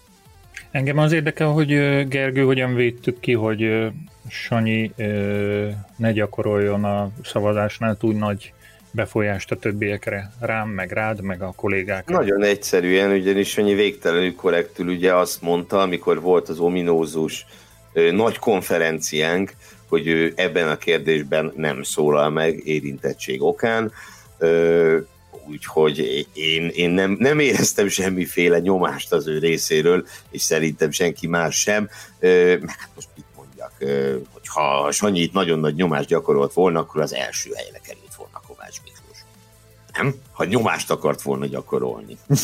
Kandaroztam volna egyet a Betlennek, kérlek szépen, és akkor az első helyre került volna a Biki, de, de, de ilyen nem történt. Én, én tartottam magam ahhoz, én azt mondtam a kollégáknak, hogy srácok, ez, a, ez mindenki úgy dönt, ahogy akar. Pont. Gratulálunk Kovács Miklósnak és a csapatának is, is hiszen a csapat egy egyéb elismerésben is részesült, de erre most, ha jól tudom, nem térünk ki, hanem majd egy másik alkalommal viszont a toplistánkon továbbugrunk az ötödik pozícióig, ahol egy fiatal és tehetséges rallycross versenyző foglal helyet, akinek a neve Marton Gergely. Igen, na, hát egy, egy átlagos évben nem lehetett volna erre a listára, főleg nem ennyire magasra fölkerülni, úgyhogy az ember kettő darab versenyen indul egy évben. De ugye ez nem egy átlagos év és, és Marton Gergelyt, aki gyakorlatilag 2016 óta állandó szereplője a top 50-nek, sőt, ö, sőt, sőt, sőt, hát tavaly is pontosan ugyanebben a pozícióban az ötödik helyen zárt azzal, hogy, hogy ezüstérmes lett a Rallycross Európa bajnokságban, szóval itt nem akartuk büntetni azért, úgy szólván, mert hogy a, mert hogy a szakága az, az gyakorlatilag nem tudott kikászárodni a Covid krízisből. Jó néhány hétvégét szeretett volna a Rallycross Európa bajnokság szervezni, végül egy sorozatos, tehát hogy mondjam, törlések, törlések után mindössze kettő futam alapján kellett megítélnünk Marton Gergely teljesítményét, ott viszont az látszott, hogy tavaly óta ez a fiú semmit sem lassult, sőt inkább gyorsult, Végül nem értékelték, természetesen kettő futam alapján nem értékelték a bajnokságot, tehát azt a döntést hozták, hogy nem hirdetnek bajnokot, viszont Viszont mivel tényleg ugye Marton Gergő hozta a tavalyi produkciót, ezért, ezért gyakorlatilag a, hát úgy szóval a tavalyi helyezést is hozza. Nyilván ez nem tudatosan alakult így, hogy épp az ötödik helyre került, de ha már így alakult, hát úgy gondoltuk, hogy rendben van ez így, és reméljük, hogy jövőre majd egy, egy rendes szezonban egy, egy ennél jóval hagyományosabbnak mondható szezonban igazolhatja, hogy jó volt a döntésünk. A toplista negyedik pozíciójában egy olyan pilóta foglal helyet, akiért akinek az idei, idei szezonjáért ő érzik azt hiszem valamennyiünk szíve. Nem nagyon tehet róla valószínűleg, hogy mi történt vele és a csapatával 2020-ban, és abban is biztosak vagyunk, hogy nem felejtette el vezetni tavalyhoz és a korábbi évekhez képest. Idén mégiscsak a negyedik pozícióra volt elég a top 50 magyar autóversenyző listáján az a teljesítmény, amit nyújtott. Mihelis Norbertről beszélünk. No, ez nehéz kérdés. Okay, arról a Mihelis Norbertről beszélünk, aki az korábbi öt top listánkon négy első és egy második helyet gyűjtött be.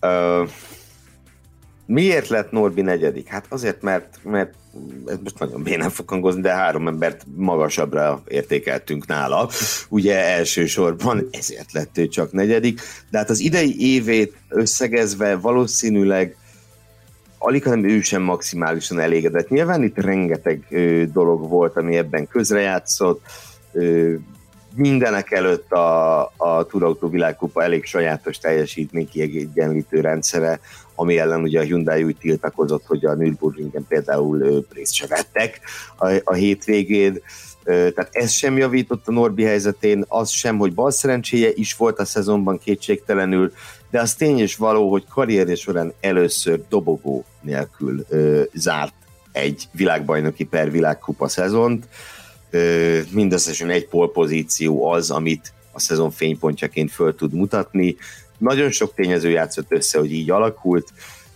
és bízunk benne, hogyha nem, nem haragszunk, nem haragszik meg már, ha hallja az adás korábbi vendégünk, hogyha azt mondjuk, hogy ez a negyedik hely valószínűleg annak kifejeződése is, hogy tőle egyszerűen többet, többet várunk, többet remélünk, és biztosak vagyunk benne, hogy fogunk is még ennél többet látni. Engedtessék meg, hogy szóljak, én azt mondanám, hogy lehet, hogy ez most csak a negyedik hely, de egyrészt üzenjük innen a Norbinak, meg, meg üzenjük a hallgatóinak is, hogy a, a Norbinak, ha itt most csak a negyedik hely jutott a szívünkbe, azért mindenképpen sokkal komolyabb, komolyabb hely jár neki. E, ezt nem csak a mi stábunk, vagy a mi szerkesztőségünk nevében, hanem azt gondolom, hogy minden magyar motorsport szerető és motorsport rajongó ember nevében mondhatom. Köszönjük szépen a méltatást. Hát akkor nincs más hátra, mint hogy következzen a, a dobogó, előtte egy dobszóló. Vagy ha nem is Érdekes, dobszóló, dobszóló tényleg, nagyon, tényleg sokat kamlott a látásod, Tamás. Milyen gombot nyom? Szerintem mert arra a gombra nem az ott ír, hogy dobszóló. Akkor most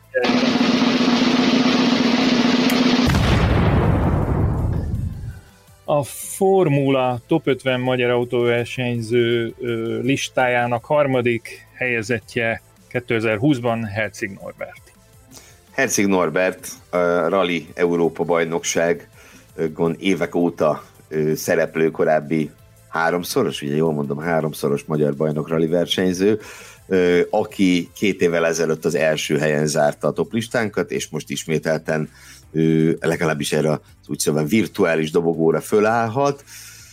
Az idei ERC mezőny, és itt megint nagyban támaszkodok rallyhoz, értő, velünk ellentétben rally az értő kollégáinkra, mindenek előtt Gobodis Tomira, de máshonnan is ezt, ezt hallottam. Szóval, hogy az idei ERC mezőny az, az egy kiemelkedően erős mezőny az Európa-bajnoksághoz képest. Ugye nem, nem minden a VRC és nem minden a világbajnokság, ez egy nagyon erős Európa-bajnoki mezőny, és ebben a mezőnyben tudott nagyon szépen helytállni idén Herceg Norbert, és a bajnoki helyezésénél talán többet is elérhetett volna, hogyha több futamon indult volna el, tudom, megint ez a fránya volna, de az ő esetében nem tekinthetünk el attól a ténytől, hogy hát hogy összesen három futamon indult el az ötből, és, és tulajdonképpen egy ilyen top 5-6-os helyezésen volt tőle annyira messze a pontversenyben, Szóval jól ment, csak kevés versenyen, pedig ki tudja, akár a toplista első helyére is esélye lett volna, hogyha végig csinálja a szezont. Talán majd jövőre minden esetre ez a dobogó, ez azt hiszem, hogy nagyon, nagyon megérdemelt, és, és nyugodtan nevezhetjük az év magyar rally versenyzőjének őt 2020-ban. Nem tudom, hogy ez hozzáad, de természetesen hozzáad a versenyző értékhez, hogy ő már javába dolgozik az utánpótlás nevelésen családon belül, hiszen a saját fiát is mi korábbi években a rallycrossban edzette, de idén már meg megvillantak a, a, a oroszlán vagy macska, oroszlán körmei a, a, a fiának a magyar rally bajnokságban, úgyhogy biztosak lehetünk benne, hogy, hogy ott is számíthat némi, némi ostrom állapotra az, aki, aki meg szeretné védeni jelenlegi pozícióit, de én is csak annyit tudok hozzátenni, hogy, hogy gratulálok Herceg Norbertnek.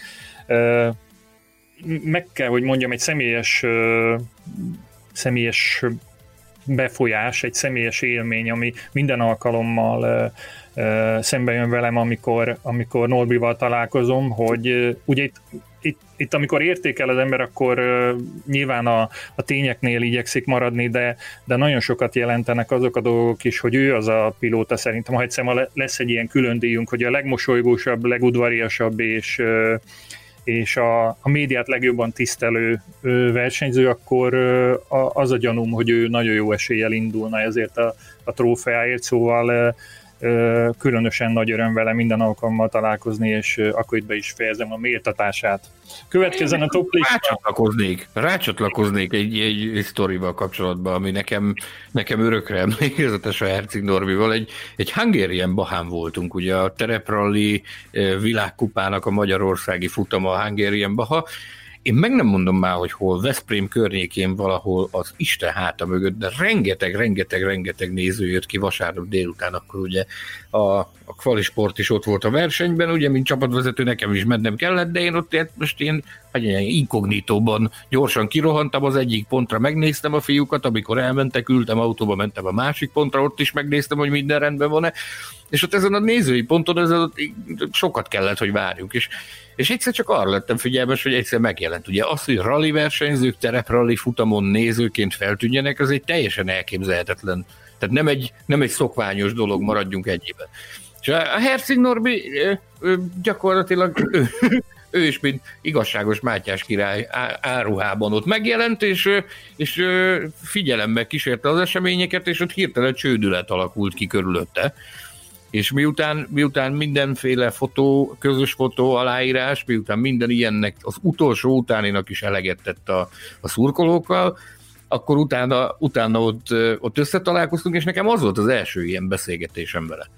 Úgyhogy, úgyhogy mint, mint szakmabeli a szakmabeli és hát lebilincselő volt hallgatni azt, hogy ő, ő hogyan vélekedik a terepraliról, meg hogy milyen magasan értékeli a terepralisokat. Úgyhogy bravo Herceg Norbert. Tényleg következzen a második helyzet, akiről előzetesen a neve helyett most annyit mondok el, hogy amikor felhívtam, tegnap került erre sor, hogy egyeztessek vele egy címet, miképpen jut el hozzá majd a trófeája, akkor azt kérdeztem, na de hányadik lettem? És ő az a versenyző szerintem, aki addig nem nyugszik, amíg valahogy első nem lesz ezen a listán. Idén a második helyet szerezte meg, nem is tudom, hogy a korábbi esztendőkben hogy volt, Gergő, segítesz? Igen, harmadik alkalommal kerül immár a top 50 dobogójára ez a, ez a fiatal versenyző, Tasi Attila, aki most már hosszú évek óta a túraautózás nemzetközi élmezőnyébe tartozik. idén, hát neki sem volt egyszerű éve, Mielis Norbihoz hasonlóan, de ő, ő annyi pozitívumot mindenképp hazavihet az idei évből, természetesen a top 50 autóversenyző listájának dobogója mellett, hogy a világkupában is megszerezte az első dobogóját, sőt dobogó itt, ugye rögtön a szezonnyitón lett harmadik, és ezt követően a Nürburgringi második futamon szintén, szintén dobogót tudott szerezni. Ezzel összesítésben a 12. helyen zárt csak a világkupában, de hát technikai szempontból neki sem volt, neki sem volt egy egyszerű szezonja. Kicsit árnyalja a teljesítményétől a jóval rutinosabb csapattársat, Tiago Monteiro-t legyőzte a, a bajnoki összetetben. Szóval összességében egy nagyon jó, de nehéz éven van túl Tasi Attila, és hát ahogy az előzőek esetében, az előző versenyzők esetében mondtuk, az ő esetében is hangsúlyozni kell mindenképpen, hogy nagyon-nagyon bízunk benne, hogy ez jövőre jobb, és, és talán mondhatjuk, hogy könnyebb, könnyebb szezon lesz majd. Tasi Attilának gratulálunk a második helyhez, és tényleg nagyon szeretnénk bíztatni, hogy ne adja fel, ne adja fel, ne csak azért, mert egyszer elérhető lesz számára, remélhetőleg minél hamarabb a top 50 magyar autóversenyző lista első helye, hanem azt hiszem, hogy a túraautózásban is még nagyon nagy sikerek várnak rá. Ahogy ismerjük a hátteret, nem kell attól tartanunk, hogy megszakadna ez a szép sorozat, amit ő eddig produkált de aki nála is többet produkált legalábbis az Autosport és Formula magazin, illetve a Formula.hu szerkesztői újságírói szerint, az nem más, mint uh, Kis Norbert.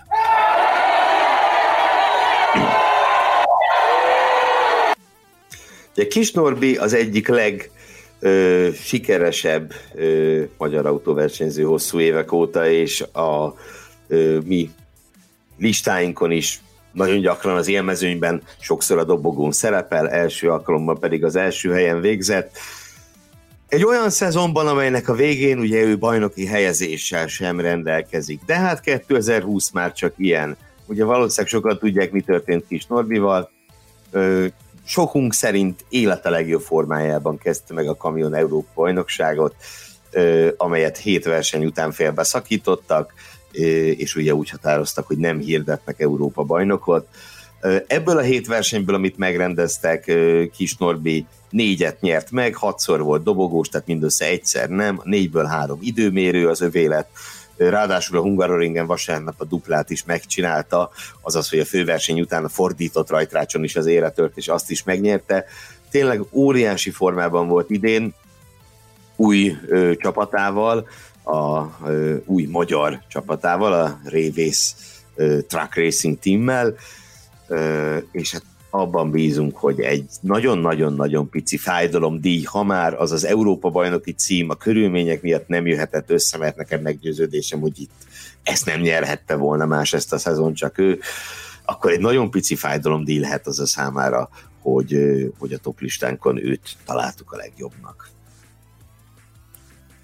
Én is szeretnék bekapcsolódni a méltatásba, több okból kifolyólag is, tehát ugye Kis Norbert kamionversenyző, tehát a, a kamionversenyzés az, az, az nekem különösen közel áll a, a szívemhez. Ha sivatagban van, ha, ha pályán zajlik. Sajnos a pályás, pálya kamionversenyzés az szintén egy kicsit ki, kintebb van, tehát nem, nincs annyira, annyira nekem a látókörömben, viszont az idei szezont azt, azt meglehetősen nagy figyelembe kísértem, és hát megmondom őszintén, hogy én őrjöngök is, hogy ez a döntés megszületett, hogy, hogy ennek a drága jó embernek nem adnak Európa bajnoki címet, ugye? Ráadásul Kis Norbi egy, egy hihetetlenül szerethető figura, nagyon közkedvelt tagja a magyar autósport társadalomnak, és én nem abban a kiváltságban van részem, hogy gyakorlatilag földik lettünk, ebben az évben, ugye, hogy a, a meg a... Te költöztél? Nem. Képzeld el, Kis Norbinak a csapata költözött ide.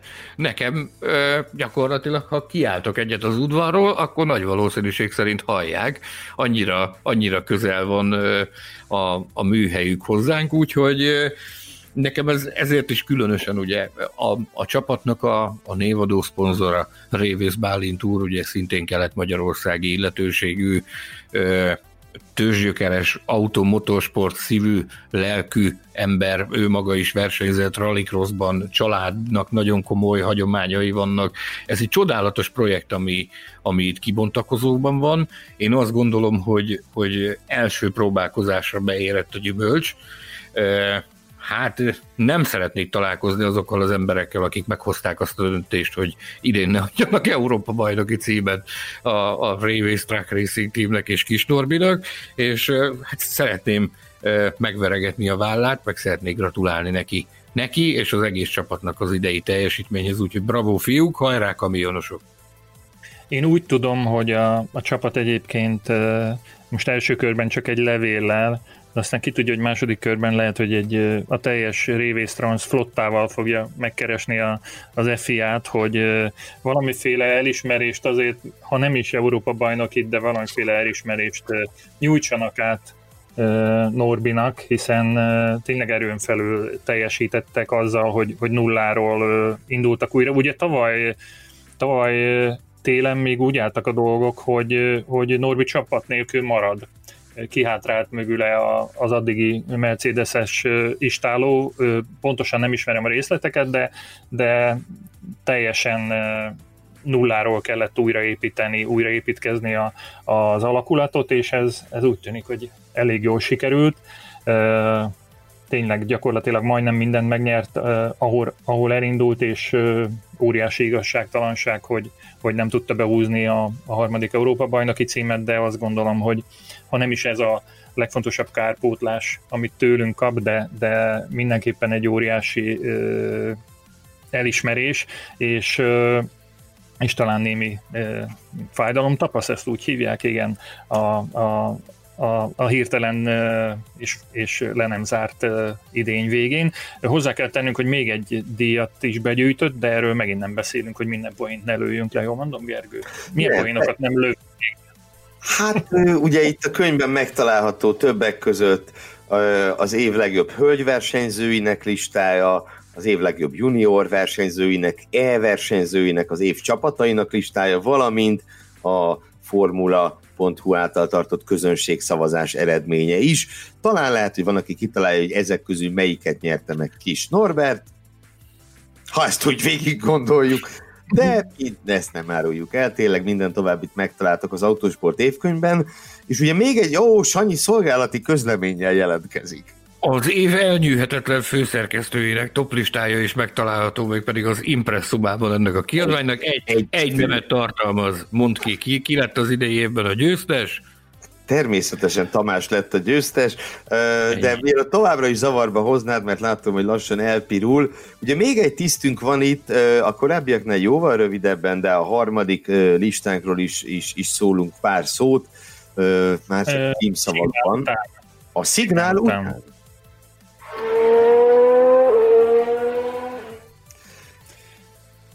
Na, melyikünk szólal meg? A top 50 nemzetközi versenyző listája, ez a felsorolás is megtalálható az évkönyvben, és ez, aki azt gondolná, hogy, hogy egyenlő azzal, hogy összeöntjük a, az első listánkat és a másodikat, hát Gyerekek, nagyon ez, a, ez a Gellérfi féle perverziónak a testamentuma, ez a, ez a lista, tehát ez gyerekek, tehát ilyen perverz mint amilyen az én barátom, kollégám, harcos társa, nincs még egy a világon. Tehát nem elég, hogy összerakunk különböző korszakakat a Form 1-ben. Különböző kategóriák magyar versenyzőit megpróbáljuk toplistába gyúrni, de a világ összes autóversenyzőjét rakjuk egy toplistára. Na azt gondoljátok, hogy mennyi alvás volt itt, amikor ezt összeraktuk. Ezt a toplista, meg milyen fejvakarás, mennyi kávé fogyott ez alatt még ez összeállt. Hát nagyon-nagyon örülök, hogy vannak olyan kollégák, akik ebben az őrületben csatlakoznak hozzám. Ugye ez is egy hasonló módon készült el, mint a Top 50 magyar versenyző listája. Volt egy jelölési forduló, ahol egy, egy nagy adatbázisban mindenki fölvihette azokat a versenyzőket, túrautó, Forma 1, alsó kategóriás formulautók, IndyCar, NASCAR, WEC, WeatherTech, amit akartok bárhonnan, akikről el tudja képzelni, hogy helye lehet a, a legjobb 50 között, Ha vannak olyan szavak, amit nem hallottatok még, vagy nem értetek tisztán, akkor ne magatokba keressétek a hibát. Léteznek bizony ilyen szériák. Volt olyan bevallom őszintén, ez nem szégyen, amely még engem is meglepett, hogy, hogy futnak ilyen név alatt versenyeket, de visszadobom Gergőnek a szót. Bocsánat. Igen, igen, emlékszem egyszer, amikor megszületett a cikk a, WeatherTech sportkár bajnokságról, ugye az észak-amerikai endurance bajnokság, a Daytonai 24 órás és hasonló a Petit Le Mans, Sebring 12 és hasonló legendás versenyek alkotják, és ugye ezt pár éve nevezték át egy névadó szponzorról WeatherTech bajnokságra, hát képzeljétek el Tamás arcát, amikor meglátta, hogy ez benne van a könyvben, mi ez? Miért írunk erről? Tudod, ez az? Ja, hogy ez az? Igen. Szóval igen, ilyen ilyesmik történtek. Na, és akkor meg volt a nagy jelölt halmaz, utána meg beindult a szavazás. Ugye itt is talán heten, ha jól mondom, szavaztunk, azokat én a ma már, ma már büszkén hirdetett Exceles képességeimmel összesítettem, és kialakult az a végeredmény, amit megtaláltok a könyvben, ráadásul itt is van évcsapata, év junior versenyzője és év hölgy versenyzője lista is, de ugye most itt nagyon röviden az első tíz helyezettet fogjuk ismertetni, akik között természetesen vannak Forma 1-es versenyzők is, itt esetleg majd csak arra reflektálunk, hogy ha mm, hogyha nem ugyanúgy áll a helyezésük, mint a Forma 1-es toplistán, az miért van? Ugye egyszerűen azért van, mert nem ugyanazok az emberek szavaztak, bár nagyon-nagyon hasonlóan állnak ezek a helyezések, és a többiek esetében pedig pár mondatot szólunk arról, hogy mi indokolja azt, hogy az év 10 versenyzője között szerepeljenek. Természetesen itt is igaz az, hogy csak az idei teljesítményt vettük alapul, ezért nem szerepel a legjobb tíz között például, mm, nem tudom, például Sebastian Fettel, vagy, vagy André Lotterer, aki meggyőződésem szerint a világ egyik legjobb autóversenyzője, de hát az idei év alapján nem nagyon lehetne semmit sem mondani. a legjobb tízbe a rally világbajnok Sebastian Ogier. Ö, igen, hát és ugye ez a lista is, ez a szavazás is lezárult november közepén, És ugye a Rally VB szezon záróját, a Monza Rally-t, amiről említést is tettünk a hétfői adásunkban, hogy milyen drámai körülmények között ért véget a, a VRC szezon, a sajnos már nem tudtuk figyelembe venni. Ozsiér, Ozsi egy valamivel a legjobb tízen kívül szerepel ezen a listán, bár rally versenyző így is van közte, és majd megpróbálom megvédeni a Mundér becsületét, hogy miért ő az, aki ott van. Akkor szaladjunk neki, és ígérjük meg, hogy, hogy nem húzzuk túl sokáig ezt a listát, bár na, majdnem azt mondtam, hogy majdnem, majdnem, hogy ez a legérdekesebb összeállítás, de ezeket ugye Mind érdekes.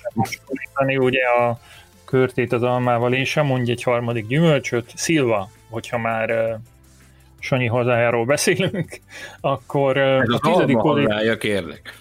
Oké, okay, Alma és Szilva. Okay. A tizedik pozícióban René Rast. Igen, talán egy meglepő név így a, így a legjobb tíz között. Már tegyük hozzá, hogy tavaly is a legjobb tíz között szerepelt már. Ugye René Rast két dologgal érdemelte ezt ki. Egyrészt azzal, hogy a, az egyik legnívósabb és szerencsére úgy néz ki, hogy az évet túl is élő túrautóbajnokságban, a DTM-ben ismételten bajnoki címet szerzett, már harmadszorra a szezon során egy-két elképesztő teljesítményt letéve az asztalra, és hogyha megnézitek, hogy milyen versenyzői névsor, milyen versenyző anyag van ott jelen a DTM-be, akkor ez bizony nem kis teljesítmény, sőt, meglehetősen nagy. És ugye Rust emellett neki be kellett ugrani a Formula ebbe szezon közben, egészen pontosan annak a Daniel F-nek a helyére biztos emlékeztek, akit azért rúgtak ki, mert csalt egy szimulátor versenyen. Ő volt a, a karantén egyik nagy áldozata. És saját maga helyett valami gyereket beültetett versenyezni. És az ő helyére Rust ült be, és a Formula ebben is is dobogót tudott szerezni, tehát ott is, ott is helytált, és ez a kettő együtt már elég, elég volt ahhoz, hogy, hogy ő bekerüljön ennek a listának a egészen a tizedik pozíciójára.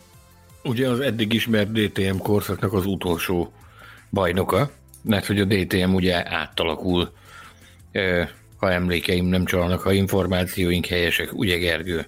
Tehát ebben... Vészel.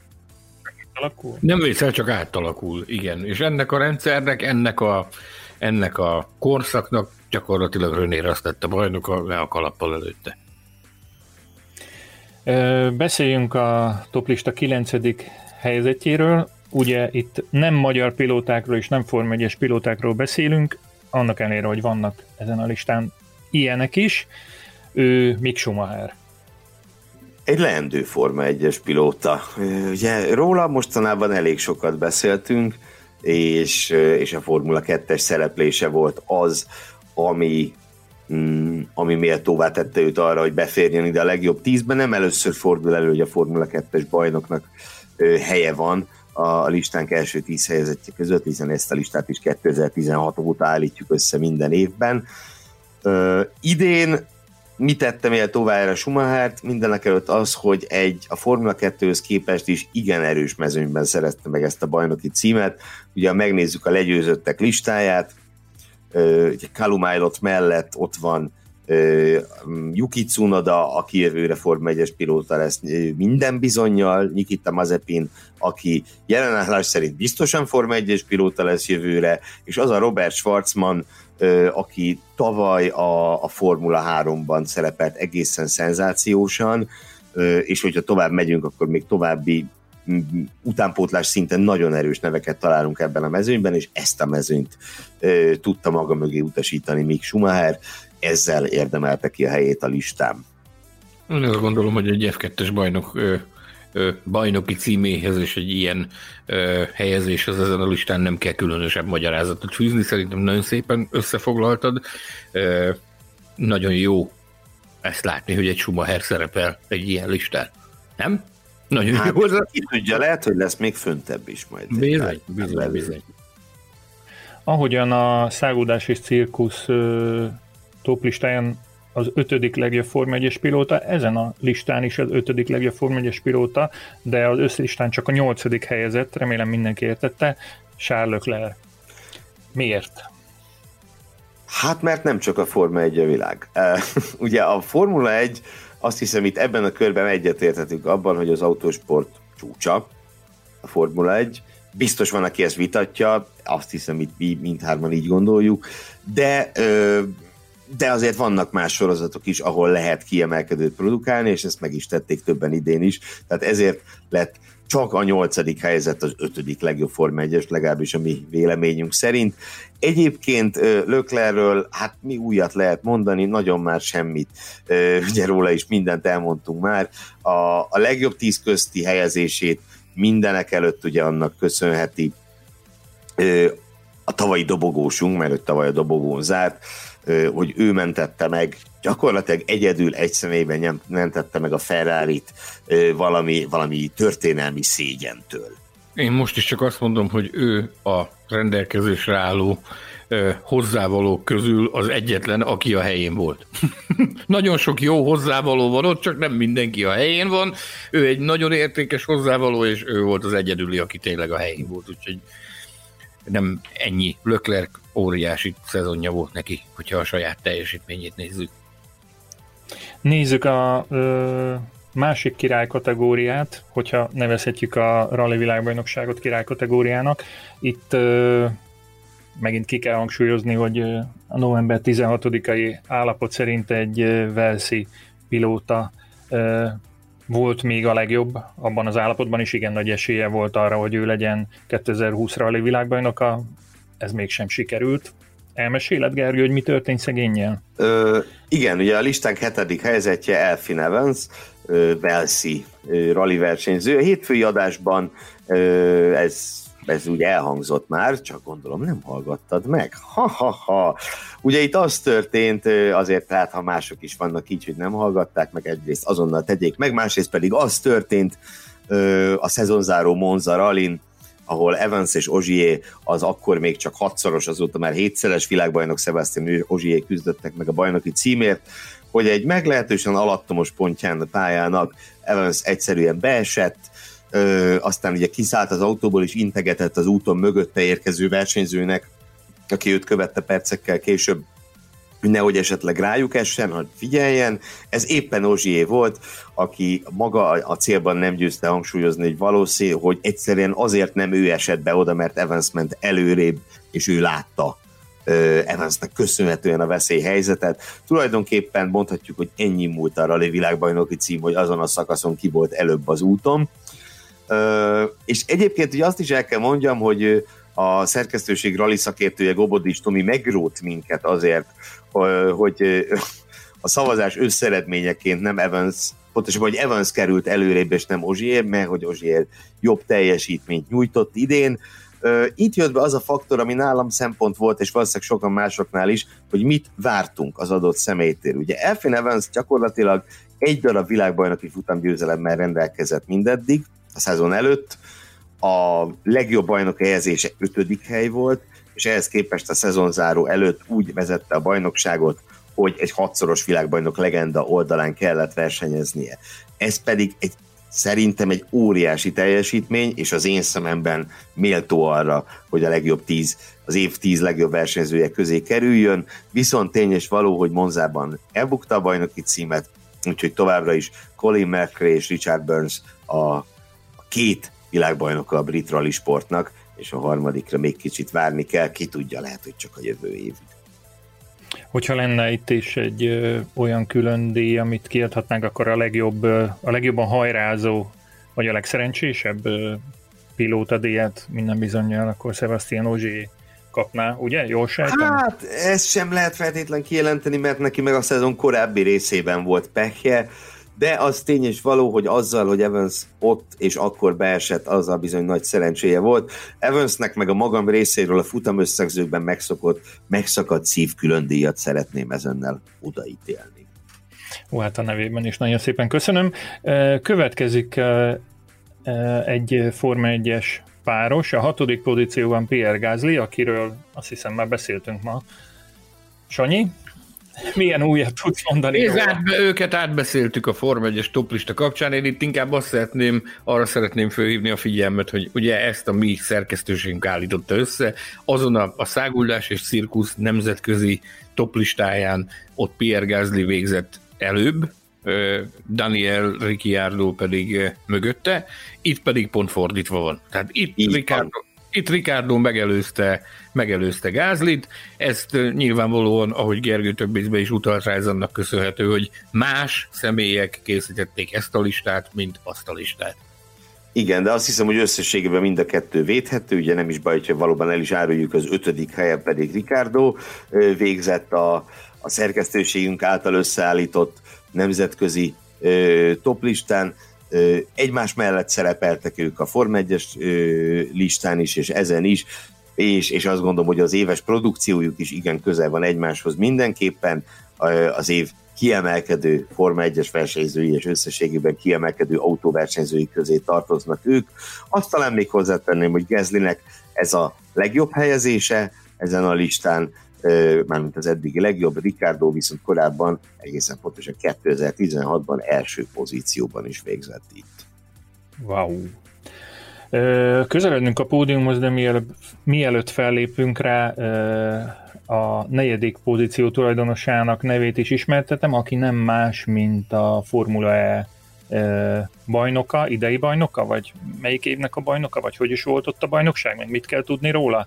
Félix de Costa, Antonio Félix de Costa. Így van, hát ugye ez a bajnokság, ez hivatalosan egy 2019-2020-as bajnokság, de a java az 2020-ban ö, zajlott. Ugye Antonio Félix da Costa egy, ő egy ilyen örök ígéret volt gyakorlatilag. Utoljára ez az ember bajnoki címet 2009-ben nyert, akkor is a nem túl rangos észak-európai Formula Renault bajnokság, és tulajdonképpen ő azóta semmilyen ö, sorozatban nem szerzett bajnoki címet, Küszöbön állt neki egy Forma 1-es szerződés 2013-ban, amit Daniel Kiat elhappolt előle, mondhatjuk így, mert hogy Dakosta a legrosszabb pillanatban esett ki Hermut Márkó kegyeiből, és ezt követte egy hosszú útkeresés. Na most olyan, olyan mélységekbe jutott szegény néha, hogy minden most nem megbántva, de tényleg, tehát ilyen-olyan GT sorozatokban és hasonlókban próbálta átvészelni ezeket az átmeneti éveket, a DTM-ben is megpróbálkozott, nagyon nem menne ki, a Formula E-ben viszont, viszont az előző szezonja már egész ígéretes volt a BMW színeiben, és az előző két szezonban Jean-Éric Vernier bajnoki címet szerződtesíte le is szerződtette őt idénre, ahol ugye az előző két év bajnokának az oldalán mosta föl vele a padlót, nem nagy túlzás ezt így, ezt így kijelenteni, hiszen gyakorlatilag két, majdnem kétszer annyi pontot szerzett, mint Verny, és, és összességében a legfölényesebb Formula E bajnoki címet szerezte meg, és ahogy az Bognarsson kollégánk kiemelte az autósport évkönyvben is egy nagyon fontos dolog, hogy gyakorlatilag a Formula E történetének első olyan bajnoka, akinek nem fűződnek botrányok a, a nevéhez. Ugye több botrányos szezonzáró volt már a Formula E-ben, ez, ez viszont egy, egy nagyon érdekes szezonzáró volt, ugye kilenc nap alatt hat versenyt rendeztek Berlinben, viszont Dacosta az addigi jó szereplésére rá tudott erősíteni és megszerezni ezt a bajnoki címet. Ráadásul, mint egy bónuszként, hogy úgy mondjam, még egy Le Mani második helyet és egy, és egy VLC, tehát Endurance világbajnoki harmadik helyet is begyűjtött az LMP2-es kategóriában, tehát ő is több fronton vitézkedett, és ezzel ugye a, azt is ki el kell mondani, hogy Portugália történetének első jelentős nemzetközi bajnoki címét szerezte. Azt hiszem, hogy a Monstre, Monstre toplista sorozatunk vagy adásunknak közelünk a végéhez. Ezt meg tudjátok erősíteni, vagy még valamilyen toplistát van szándékotokban? Az nincsen, az nincsen. Engem az érdekelne viszont, hogy Sanyinak Dakosztáról milyen élményei vannak. Jó. Sejtettem. Találkoztunk, beszélgettünk néhányszor, ugye teszt és tartalékpilótaként felbukkant a, a Forma Egy nagyon érdekes és határozott jellemű személyiség. Arra tényleg vissza, hogy hogy jön fel a portugál motorsport. Nem nagyon akarok ezen most itt hosszasan elmélkedni, csak visszakanyarodni 2019-re, meg beszéltünk az Afrika részről Kovács Miklós esetén. 2019-ben egy portugál egység nyerte a kamionos kategóriát, Elizabeth Jacinto, aki ugye az első volt a történelemben, aki nőként, pilóta nőként nyert kamionos tereprali versenyt. Tehát ez egy, ez egy hatalmas szenzáció volt, tehát az, hogy ott, hogy amilyen fogadtatásban volt részük Lisszabonban a hazaérkezésükkor, ez tényleg mintha, mintha a futballcsapat nyert volna a világbajnokságot. Nagyon szeretik a portugálok a, az automotorsportokat. Ugye terepralis motorosaik mindig vannak nekik az élvonalban, itt van a Dakosta, aki a pályaversenyzés világában mozog egészen jól, idén még egy Form 1 nagy díj is összejött nekik, jó, Bizony, Moto, MotoGP is emeljük, az első MotoGP futamgyőzelmük, ott is a futam nagyon, tehát hosszú kimaradás után tért vissza, és még egy Philip Albuquerque nevű úrat is meg kell említeni, aki pedig ugye endurance versenyzésben gyakorlatilag LMP2-vel, amit lehetett, azt megnyert idén, VLC-t, a VLC nyertes győztes egységének tagja volt Paul Di Resta oldalán, Le Mansban nyerték az LMP2-t, az Európai Le Mans sorozatot, gyakorlatilag mindent megnyertek. Úgyhogy igen, igen, igen. Portugália 2020 nagy nyertese gyakorlatilag. Ezt, ezt, ezt meg is kell mondjam, hogy a, a most készülő Autosport és Formula magazinban lesz egy ilyen év legjei összeállítás, és abban többek között az én javaslatomban ö, szerepel egy olyan pont, most ezt is Viktorral ketten találtuk, hogy az év motorsport nemzete, és épp ma írtam meg Portugália méltatását ezzel kapcsolatban. De ezt nem ismertetjük még a mai adásban, ugye? Nem, nem, nem, nem akarok egy újabb top listát ismertetni, csak ez most eszembe ötlött Portugália kapcsán. Menjünk a dobogóra. Hát már a dobogón vagyunk, azzal, hogy bejelentem, hogy a 2020-as szezon legjobb autóversenyzői világszinten, nemzetközi szinten uh, harmadik helyezettje Scott Dixon, aki Gergő egy kedvenc sorozatában jeleskedik. Bizony, és nem csak ott. És nem csak ott jeleskedik. Ezt az évet jobban kezdeni, mint Scott Dixon, azt nem lehetett volna, azt hiszem. Ugye ne, nem egy fiatal ember, 40 körül, nagyjából Alonso Raikkonen ugye ebbe a pilóta generációba tartozik, és ő viszont a tengeren túlon épített ki hihetetlen karriert. Ő úgy nyitotta az évet, hogy a Daytonai 24 órást, mint egy bemelegítésként megnyerte csapattársai oldalán. és az indikár mezőnyére meg aztán a hosszú koronaszönet után rárukta az ajtót, hello, jöttem, három győzelemmel kezdte az évet, az Indi 500-at elbukta Takuma Satóval szemben, de hát ugye, ha emlékeztek a Satós adásban, ugye Odixi említette is. Odixi, bizony. Bizony. Hogy, meg, hogy mekkora dolog volt tőle elismerést kapni, és a magam részéről még annyit tennék hozzá, ugye végül bajnoki címet is szerzett természetesen, tehát egy Daytona 24-jel kezdte, és egy Indikár bajnoki címmel zárta ezt a fantasztikus évét, és ez a bajnoki cím egy szám szerint már a hatodik volt a számára, úgyhogy Hamilton és Ozsié mellett ő is egy igazi címhalmozó, és a rekord az bizony a Forma 1-hez hasonlóan a tengeren túlon is 7, úgyhogy jövőre Scott Dixon már a rekordot jelentő hetedik címet ostromolhatja. De ez a teljesítmény sem volt elég, hogy megelőzzön egy bizonyos Louis Hamilton nevű pilótát, aki nagy meglepetésre ezen a listán csak a második helyen végzett. Ugye ez a másik olyan hely, és akkor ugye Sanyival már, amikor készültek a listák, akkor is beszélgettünk erről, hogy milyen Hát, hogy érdekes ez, ugye, hogy az egyik listán Hamilton Verstappen a sorrend, Emit Verstappen Hamilton, hogy más szempontok érvényesültek. Valószínűleg igen. Ö, én igazából, én magam, magam nevében tudok beszélni, ezt is viszont azt tudom mondani, amit már el is mondtam. Nálam az döntött, hogy Verstappen úgy volt szédületesen gyors, hogy közben gyakorlatilag nem hivázott, a szavazás pillanatában még egyet sem, ugye aztán mire nyomdába került a könyv Törökországban, ehhez hozzátett egyet. Hamiltonnak viszont az meggyőződésem, és nem egyszer adtam hangot ennek, hogy nem az idei volt a legjobb szezonja, a bajnoki szezonjai közül. Ö, pont. Nem tudom, Sanyi, te ki tudsz-e békülni azzal a mondattal, hogy Max Verstappen volt 2020 legjobb autóversenyzője. Tudom, hogy nem így szavaztál, de ki tudsz-e békülni ezzel? Én, én nem hogy létezik egy olyan lista, ahol nem ő a legjobb. Tehát gyerekek, én nem vagyok Lewis Hamilton nagykövete, tehát én nem úgy vagyok vele, mint te Hülkenberggel. Kedves Gergő. Ő rászorul a védelemre, Hamilton nem. Bizony, hogy nem. Tehát a Hamilton szezonja, én azért raktam őt is ezen a toplistán azért, mert ugyan nem a legjobb szezonja volt, ez kétségtelen tény, viszont a legjobb szezonjainak az egyike volt, szerintem, az, amit, amit, amit idén nyújtott ráadásul, hát hogy mondjam, rendkívüli körülmények voltak, ez, ez szerintem mindenképpen felértékeli az idei teljesítményt, hogy rendkívüli, tehát ha valamikor valaki elveszíthette, vagy kibillenthe, kibillenhetett a komfortzónájából, akkor az ez a szezon volt. Még akkor is, hogyha egy ilyen fantasztikus versenyautó volt, a, volt alatta, mint amilyen az idei. Tehát láthattuk is, hogy, hogy azért, azért mindent lehetett mondani, csak azt nem, hogy hibamentes szezonja volt, mert nem volt hibamentes szezonja Hamiltonnak sem.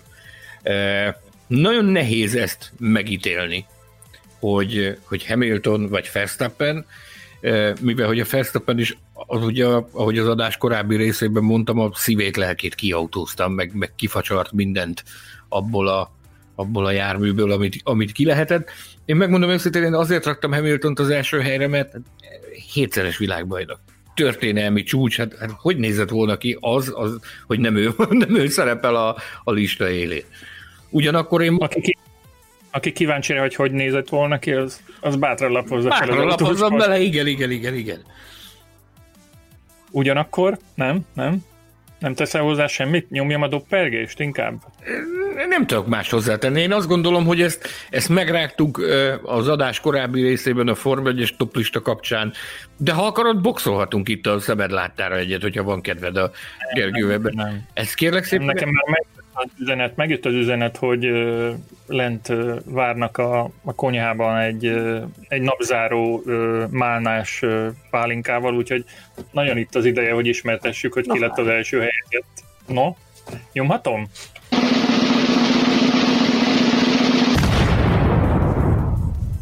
Gergő, ezen te dolgoztál a legtöbbet, és rád vár azon nemes feladat, hogy megindokold, Miben volt jobb szerinted 2020-ban Max Verstappen, mint Louis Hamilton? Uh, itt nem csak a magam nevében beszélek. Mert tolja le a felelősséget. Hát tolom, tolom, tolom, ugyanis itt uh, szignifikánsan megnyerte uh, ezt, a, ezt a szavazást a szerkesztőségen belül Verstappen.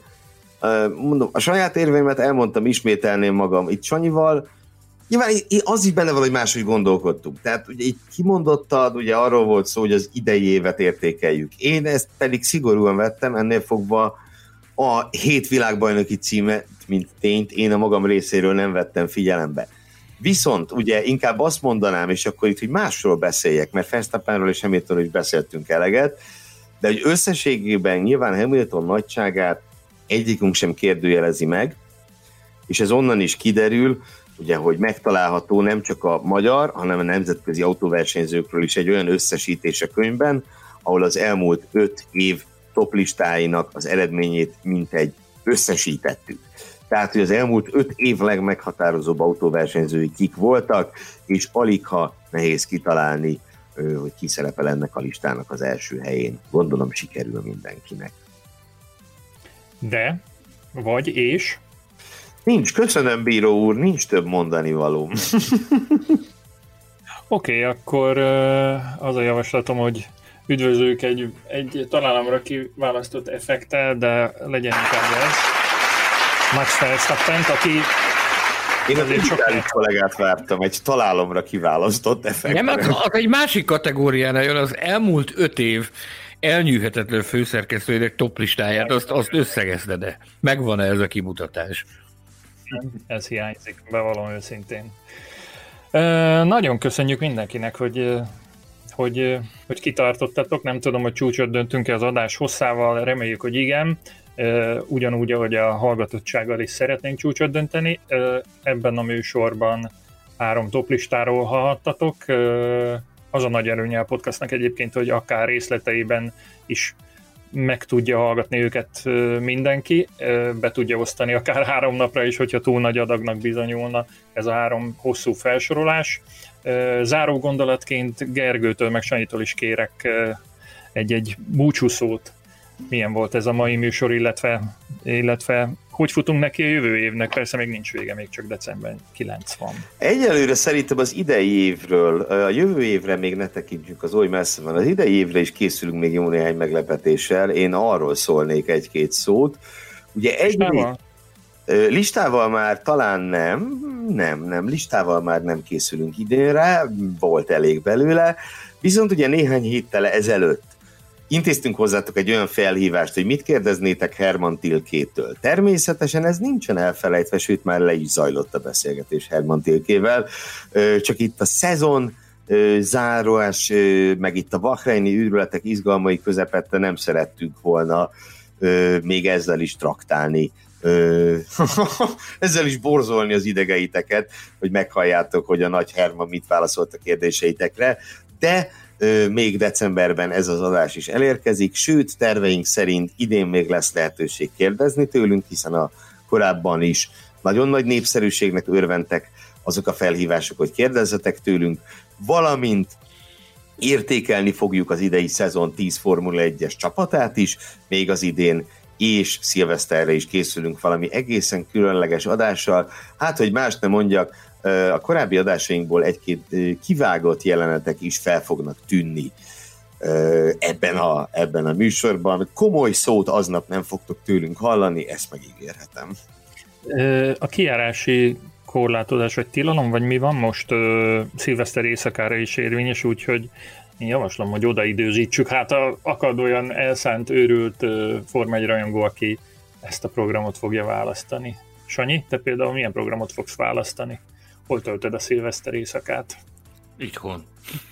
Hol máshol, tehát annyi évig, tehát ez nekem lehet, hogy, lehet, hogy más ezért puffok, hogy, hogy otthon töltheti a szilvesztert, nekem ez, nekem ez még a mai napig egy ajándék, tehát az Afrika részek, meg a, az Afrika rész előkészületek miatt nekem tizen pár évig egyáltalán a szilveszter, mint olyan nem létezett. A szilveszter mindig arról szólt, hogy vagy már Afrikában voltunk, és zajlott a verseny, vagy éppen Afrikába készültünk, vagy a hajón voltunk, vagy gépátvételeztünk valahol e, Európában, tehát a, a, az én kedves feleségemnek nagyon-nagyon-nagyon nagyon sokáig nélkülöznie kellett engem a szilveszteri bulikról, tehát ezt mi most tanuljuk ezt a mutatványt, hogy, hogy milyen az az együtt szilveszterezés családként. Tehát a, a tavaly megadatott, meg tavaly előtt volt az, amikor, amikor itthon voltam szilveszterkor, előtte nagyon-nagyon, több mint egy évtizedig egyáltalán nem. Ugye ezért az, az azért volt, mert akkor módosították az Afrika résznek az indulási időpontját, de hát akkor is a szilveszterek arról szóltak, hogy az utolsó előkészületek az indulás előtt. Tehát nem volt egyszerű a történet. Nekem ez, nekem ez egy új dolog.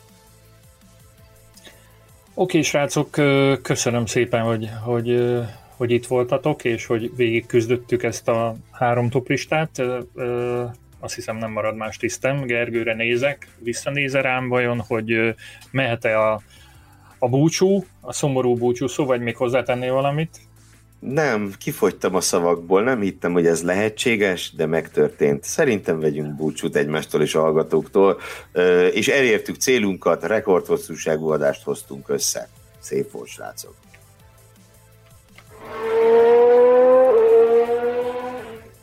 Köszönjük, hogy megint velünk tartottatok és kitartottatok. Kérjük, hogy a jövőben is kövessétek a podcastet a Spotify-on vagy a YouTube-on.